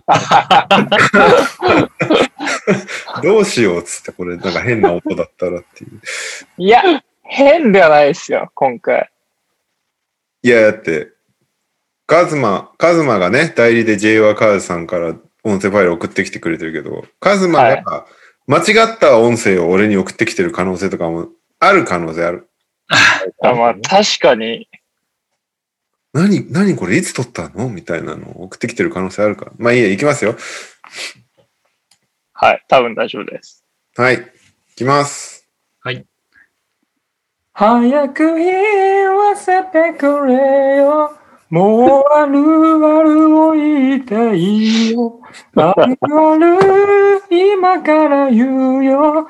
ああるあるそいやもう。うサビ終わってんじゃないですか、これ。 Baby, something あるあるそう。すごい、感想もあるあるだ。大きなあるあるを今から言うナオミ・キャンベルのとこもあるあるでしょ。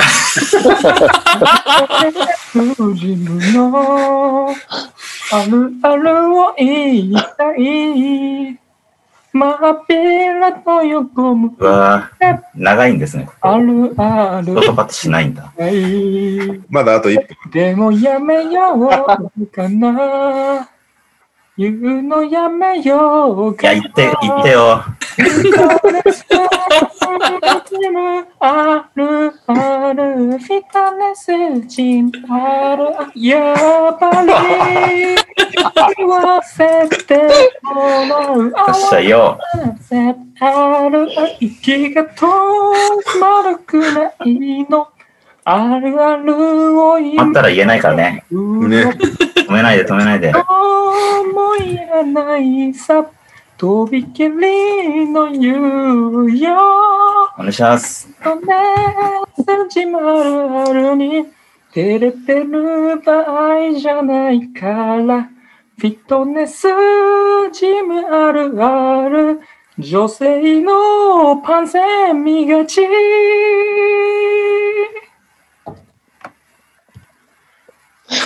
長かったな、今日。長かったな。長かったけど、フィットネケス。。リーがね、ケリーがわざわざね、最高ですね。ある、あるあるはちゃんと突っ込まなきゃいけないよって投稿してきたケリーが実際に突っ込むっていう。ありがたいですすね。ありがたいですねあ。りがたい。あもう最近ジム行っといてよかったっすわ。もう、確かに。 確かにあるわ。はい。フィットネスジムなあるあるは女性のパンセンを気にしみがちと言ってましたね。いや、いいっす誰ね、のこ作のやっぱ作。なんですか、これ。誰の作品なんですかこれは、あの、みな、今、今どの名前になっちゃってるかわかんないですけど、今まで南をプレイオフへ連れてって、あ可愛いなあ、はいはい。さんからの投稿でした。まあ、結構前にこう、いただいてたんですなけるほど、ど。素晴らしい。うんはい。ナオミ・キャンベルもなんかあるあるって言ってんのがいいですよね。はい、ちゃんとさそすこが、も。カーズさんすごいですね。一人、両方いけちゃう。まあ、そうですね。ただまあ、今回もコメントいただいて るんで、あの、レオさんお願いできればとはい。思います。 AI カーズコメントってやつですね。はい。先週に引き続きあるあるを送ります。今回は特別にカズミ・キャンベルに来てもらいました。彼の復帰ももう間もなくということで、来週が最後になってしまうかもしれません。キューブもまだ誰にも渡せてないので、来週の投稿に期待してます。はい。投稿募集っといてうここととで違います。来週の展開がどうなるのかなっていう振りと、まあ、今回はその一人二役ってなんかおっしゃってましたけど、まあ、ゲストとして、カズミ・キャンベルさんを招いていたと。なるほど。おといー、うこすとごなのい。でコロナ、コロナ禍でこのコラボレーションはなかなかな いです。リモートカズミ・キャンベルで普通に笑っちゃったから、トリプル J のってとこ聞けなかった。聞こえながら。いや、なんかどうしても先週の件があって、やっぱ本人もトリプル J ののところは自分で言うのもちょっと気にしちゃうとは言ってました ねで。別に何もこう狙ってなくても、やっぱ復帰が間近になってくると言わざるを得なくなってくると思うんで、気にするみたいですね。なるほど。トリプルはい。で、あの、カーズさんに伝えといて。はい。あのートリプル J が復帰しても別に続けても大丈夫ですよ。トリプ ルシー J ズンは俺が、ぐらいなんで。トリプル J 優勝するまでにしません、これ。な げあ、いや、あと僕、言うてし、大佐も結構やりましたからね。確かに確かに。あと僕ちょっとカーズさんに聞いてほしいんですけど、はい。あの、レオさんの馬場選手のあのババッと NBL 見てた時に、はい。なんかあのコメント欄に、なんか一回なんかよくわかんない韓国人の人が来たんですよ。おうで、韓国語だけ喋って帰って行ったんですけど、あったね。あれがカーズさんだったら熱いなって僕の中でなったんですけど、ちょ っとそれだけ、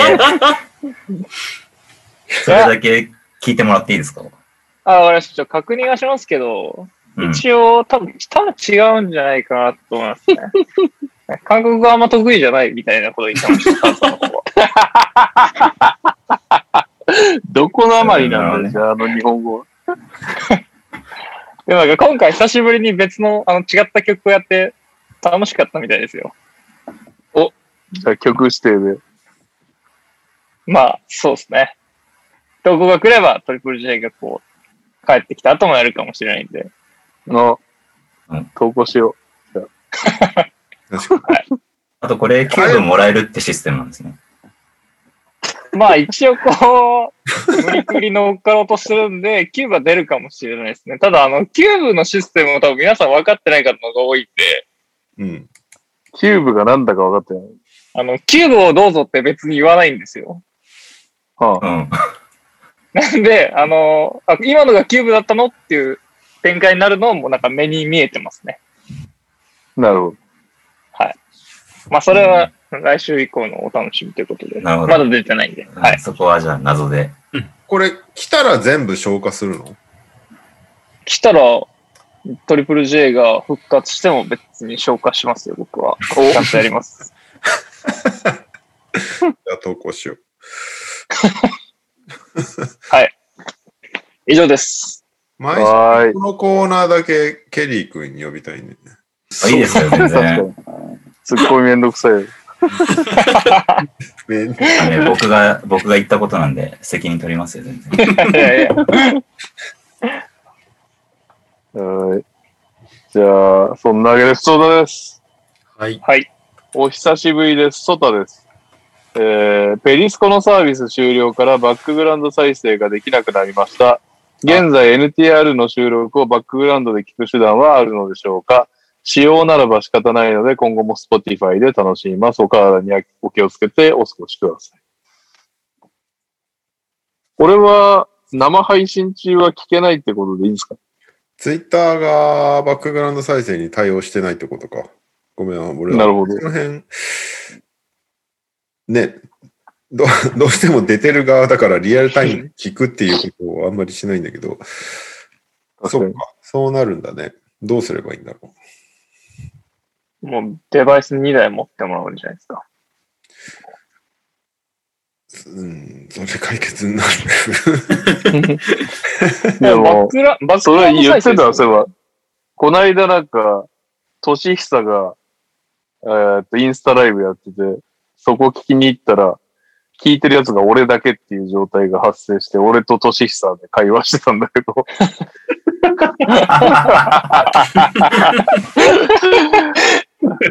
年久くんからも、あれだった。あの、バックグラウンドで聞けなくなって、高校生なんだけど、年久くんは。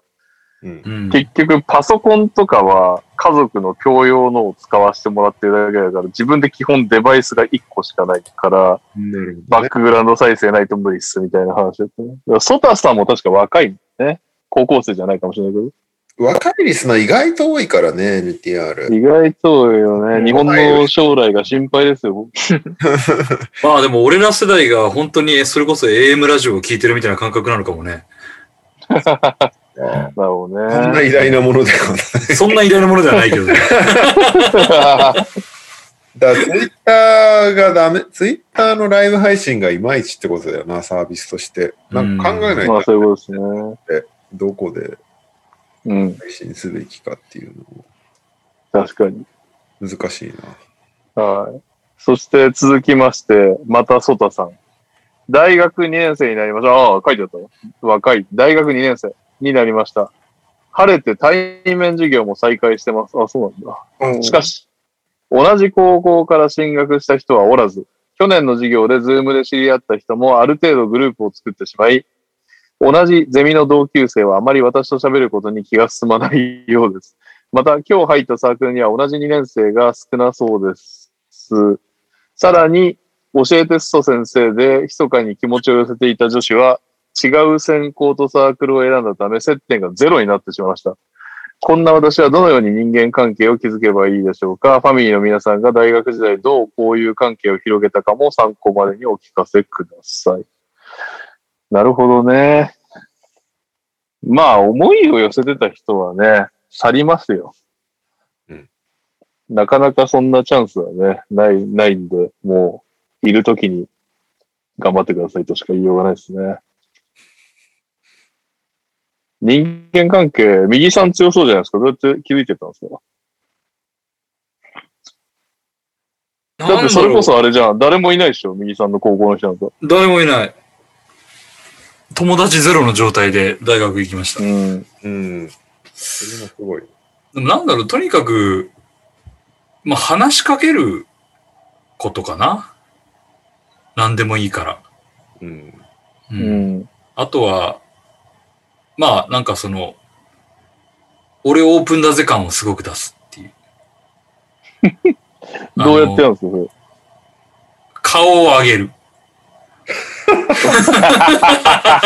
あのーなんかずっとさ、携帯見てるとかさ、あああ、うんそういうことではなくて、なんかちょっと常に周囲を、なんか完全にキョロキョロする必要はないけど、うんまあ、あの、なんかずっと、その一人の世界に入ってるぜ、俺って話しかけんなよ、オーラ出すんじゃなくて、まあ、あ、の、できるだけその、顔を上げて、オープンに視野を広くしているという。なるほうん。あと、まあ、一番ずるいのは、あの、なんとなくあそこのグループ入りたいなーって思ったところの、ど。ええー力が強そうな人に近づ く。その中心的な人だから、ああ、なんかあの中でもあの人よく一番喋ってんな、みたいな感じの人に近づいて、あちょっと入れてもらうというか、なるほどうね。ん、そんな感じですかね。大した話じゃないですけどね。いやいんや、顔を上げるってちょっと面白い。結構みんなやっぱり、まあ携帯、まあ俺らが大学の時、まあ一応携帯はあったけど、そのスマホほど発達してなかったからさ、ああ、まうだんセンター問い合わせ自体ですかそうそうそう。だから、そんな、まあ、携帯見、そっかうん、携帯見てたけど、うむしろ社会人になってたのか。ん。だか iPhone ら、登場が。一応まだ携帯が単純にその通信手段でしかなかったというところだったじゃん、メールと電話だけっていうところで。まあ、i モードがギリあったけど、あの、パケット量なるものがあってさ、使うとすげえ高くなるっていうのがあったから、常に見てないといけないものではなかった。そうそうそう。だからまあ、それなりにやっ確ぱかにね結構開いていたんだけど、その時はまあ、まだ本だったんだよね、やっぱ。結構その、話しかけんなオーラを出す人は大体本読んでるっていうのがあった けど、ら。まあでもそ確こかでに、スマホあるとな、そっちに逃げちゃえるもんうん。まあ、そこをあえて。で、だから逆にそれが今はいいと思うんだよ。そういう人が実は少なくなってるかもしれないので、みんなスマホに行っちゃって。だからそこで、な。まあはい自分はそん、あの、全然そんなオープンですよみたいな感じで、いろいろ話を、話をしようぜ、みたいな、次はさしようぜ的な感じで言ってくれれ ば。なんで僕になったそれは俺のセリフだな。 トギャザーしようぜ。のどんだけ伝わんだよ、今の世代。逆に新しいかもしれない。そうそうそう その方が多いんだよ。こいつの、 こいつのオリジナルギャグかな。ソタくん面白いね、みたいになるかもしれない。一周回ってね。一周いやでも回って。絶対なんか、携帯見るとかしない方がいいと思いますね。うん。なんかイヤホンしてる人と結構いたんですよ。あーなんか一人の人って。はいはい。そうなるとあー絶対誰も話しかけないんで、うん。ン。確なかんにか参ね。見しない方がいいと思いますね。あと、タバコ吸うなら喫煙所はいいんじゃないですか。ああ、喫煙所があるかもね、確かにね。うん喫煙所友達増えると思いま出す。会いみたいなのね、あるよね。ヤニ友は全然馬鹿にできないよね、ほんと。ずっとそこで会う人たちってやっぱ仲良くなるし。あれ吸ってたことなんだっけ、兄さんって。ないです。あ、いやないー、けど、説得力。ないけど、あの、でも喫煙所コミュニティができるのはよくわかる。吸ったことある人の感じうま。僕も、僕も吸ったことないですけど、吸ったことない、吸ってなかったですけど、あれですよ、喫煙所友達で行きましたよ。えー、言ってたの吸わないけど出。ないのにいてた。なんか友達がまあ吸ってたんで、普通になんあかー、それとこう一緒に行くと、うんまあその人が吸ってるってのもあると思うんですけど、うん。なんかまあ仲良くなる人は増えますね。うーん。あ、じゃあ満を持して、ケリーさん、行きましょうよ。うーん。いや、僕、友達いなかったんで、おっと。うーん、まあ、そうですね。でも僕、理系だったんで、うん。理系って結構なんか大変なんですよ。普通になんかみんなで実験するとかうん、テスト大変とか、で一緒に勉強するあとあ、かだっ学業がね、そたもそんも。で、そこでやっぱ、で、あとなんか絶対出なきゃいけない授業とかたくさんあったんで、で、なんか一緒に座る人みたいなのが勝手にできて、ああ、じゃあ強制的につながりが増える。うん。まあやっぱ話しかけるの大事だと思いますね。なんか話しかけられて結構嫌な、嫌がる人ってそんな多分、なんやかんやいないと思うんで、最初の時とかって。あっちもなんやかんや多分喋ってこられたら嬉しいと思うから、ううんん。多分だから別に喋ってもそんな、まあだからもうすでになんか結構コミュニティができちゃっててそこに入るのは大変かもしれないけど、まあちょっと同じような感じでなんか、誰かちょっと一緒にみたいなのさ探してる感じの人で、ちょっとなんか、ちょっとでも気が合いそうな部分を感じるような人だったら話しかけていいんじゃないですかね。大学なんて一期一会なんで、まあそのまま続かなくても別にずっと会わなかったりもするから、そんな恥ずかしいこともないし。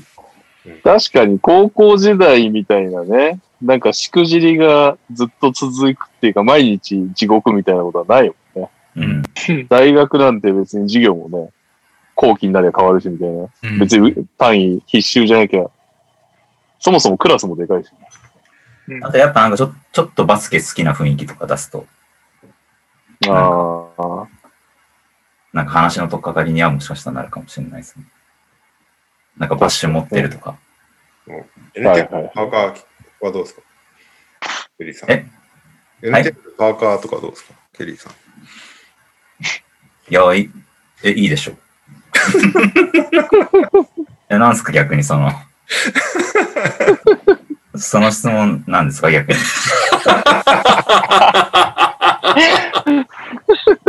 いやもうここから聞いてる人もいるんですから、もうなんか、ちゃんと、そういうなんか文文脈読まないとわかんない質問とかはやめましょう。いるいますよ、今仕事終わったとか全然いるんですから。いやいや、イメージが普通に変わった人は普通にいいでダウしンょ。ロードして頭から聞いてください。いやもう本当に毎日来てますから。あのちゃんと上に何も着ずに。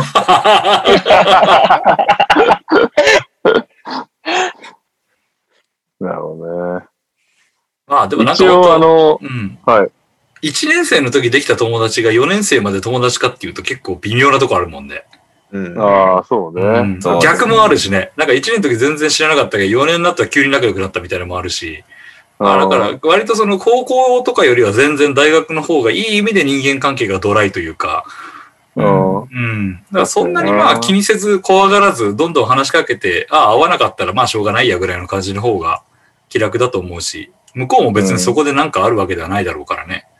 大学そうです別ねに、しゅ自分の趣味がまず変わることとかもあるからね。うん。あるあある、全然ある。世界が変わることもあるだうけん。ど。あんあま確かにな。どんどん作ってきゃいい。いや、あえて、レオさんに聞かなかったんだけど、人見知りを辞辞任してるから。でもよく考えたら、ソタさん的には人見知りがどうやって、こういう関係を広げたかの方が参考になる可能性がある。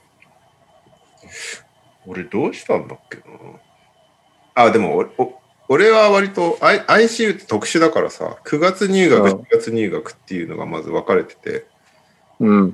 で4月はその日本から来た人たちで9月は帰国子女っていう人たち、ううんん。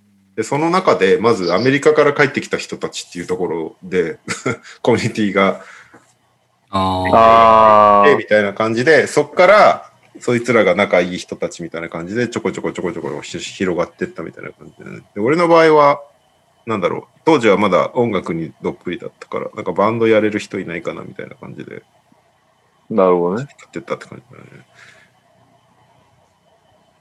そっか。全然出足がね。あれはなかったなバスケで友達になろうって一切なかったな大学の時代えー、諦めてたのなんか NBA 好きなんていねえんだろうって勝手に決めてたから いるよ、いるよ。なるほどね。そっか、内部進学じゃないのに内部進学ばりに、こう、コミュニティの、あれがあって基礎ができてたわけですね、レオさんは。そうねということで、ソタさんに、いくばっかの参考になったかわかりませんけど、小田さん、まなあんでかも進捗あったら教えてほしいですね。そうっ顔を上げたらこうなったって。顔を上げろしかもうちょっと覚えてないです、僕。チンアップです、チンアップ。わしみたいサイドバックは首を振れみたいな話というわけで、名残惜しいかもしれませんけど、エンディングでございます。エンディングは、あ、2通来てますね。えー、1通目、ダバさん。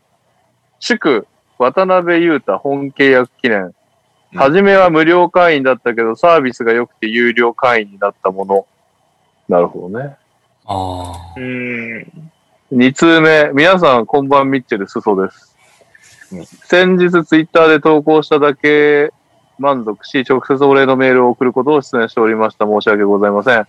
遅くなりましたが、若さゆえの過ちを繰り返していた私のためにパーカーを作成していただき、またプレゼントいただきましてありがとうございました。私のために何人ものその方が動いてくださったと思うと、感動でびしょびしょです。びしょ、びしょばです。最近はどんな投稿をすればいいかわからなくなっておりますが、これからもこのパーカーを着用して手拭いを巻き番組を盛り上げていけるように頑張ります。そして先日、カズマさんから NTR ファミリー対フライト5でアマンガス対決しましょうと優しい言葉をいただいたので、 皆さんはぜひお手合わせとお時間いただきたくよろしくお願いいたします。この番組をきっかけに参加できた某ファンタジーもプレーオフ進出できることが確定しましたので、来年公式リーグに当選できれば、あそっか、某ファンタジーでってことか。関係ないやつか。来年公式リーグに当選できるよう勉強し続けたいと思います。そしてエンディングは、おかず動画を選ぶときの基準でお願いします。私の友人は画面は特に気にせず声だけを先に聞いて選ぶと言ってました。え やなえー無限発射こと大柴さんは見出し基準で、カズマさんはギャルドでしょうかこれからもどうぞよろしくお願いします。基準なんかないでしょあんのかなこれとなんだっけおかず動画を選ぶときの基準と、無料かあらー有料。無料会員だったけどサービスが良くて有料会員だったもの。別にあれーどっちでもいいです。あ有料会員になったものはあるようん有料会員になったもの。あるあるな。おかずの基準結構言われるとめちゃくちゃ難しい。むずいね。え、でも音声だけってことはないなないね。音声だけすごいですよね。ね。すごい。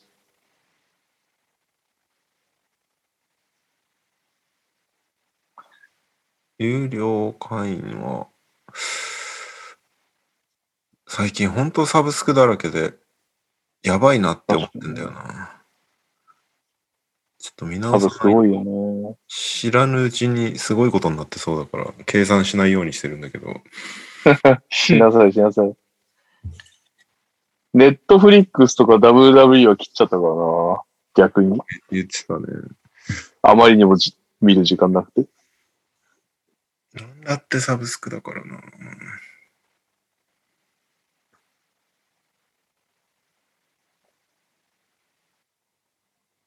どうしますどっちも大丈夫ですよ。まあ一応両方大丈夫です。本当に俺、おかずの方全然思いつかないな。俺も意外と思いつかないな。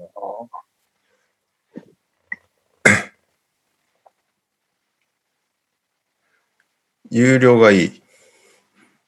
有料にしますか。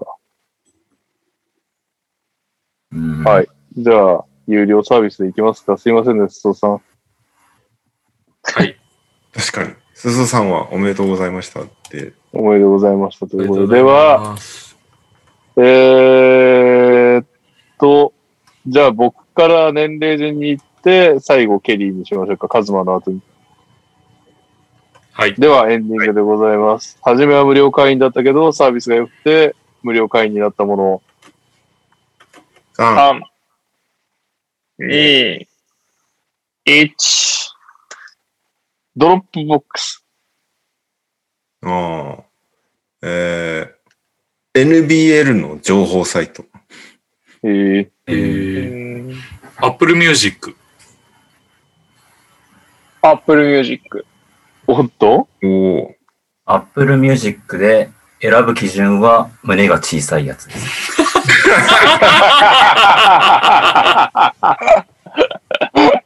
危ね小さい方なんだ。なえ。下。シ ールああげイエーイお疲れ様でした。わかりました。そうか、Apple Music 最初無料なのか。 3ヶ月ぐらい確かトライアルがないっけ3ヶ月無料ありました。あれはなんかこりゃいいって思ったねなんかもうあれ、あれなしの生活がもう俺考えられないんだけど。うんあの昔みたいにさなんかいちいちアルバム買ってパソコンに取り込んでそれを落としてっていうのがなくなったっていうのが本当でかいなと思って確かにななんか、あれが高校生ぐらいの時にあったらもっといろんな音楽聴いてたんだろうなうんああ、それはある。あの初めてのプレイリストいいねはいはい。聞いたことないけどっていうなるほどね。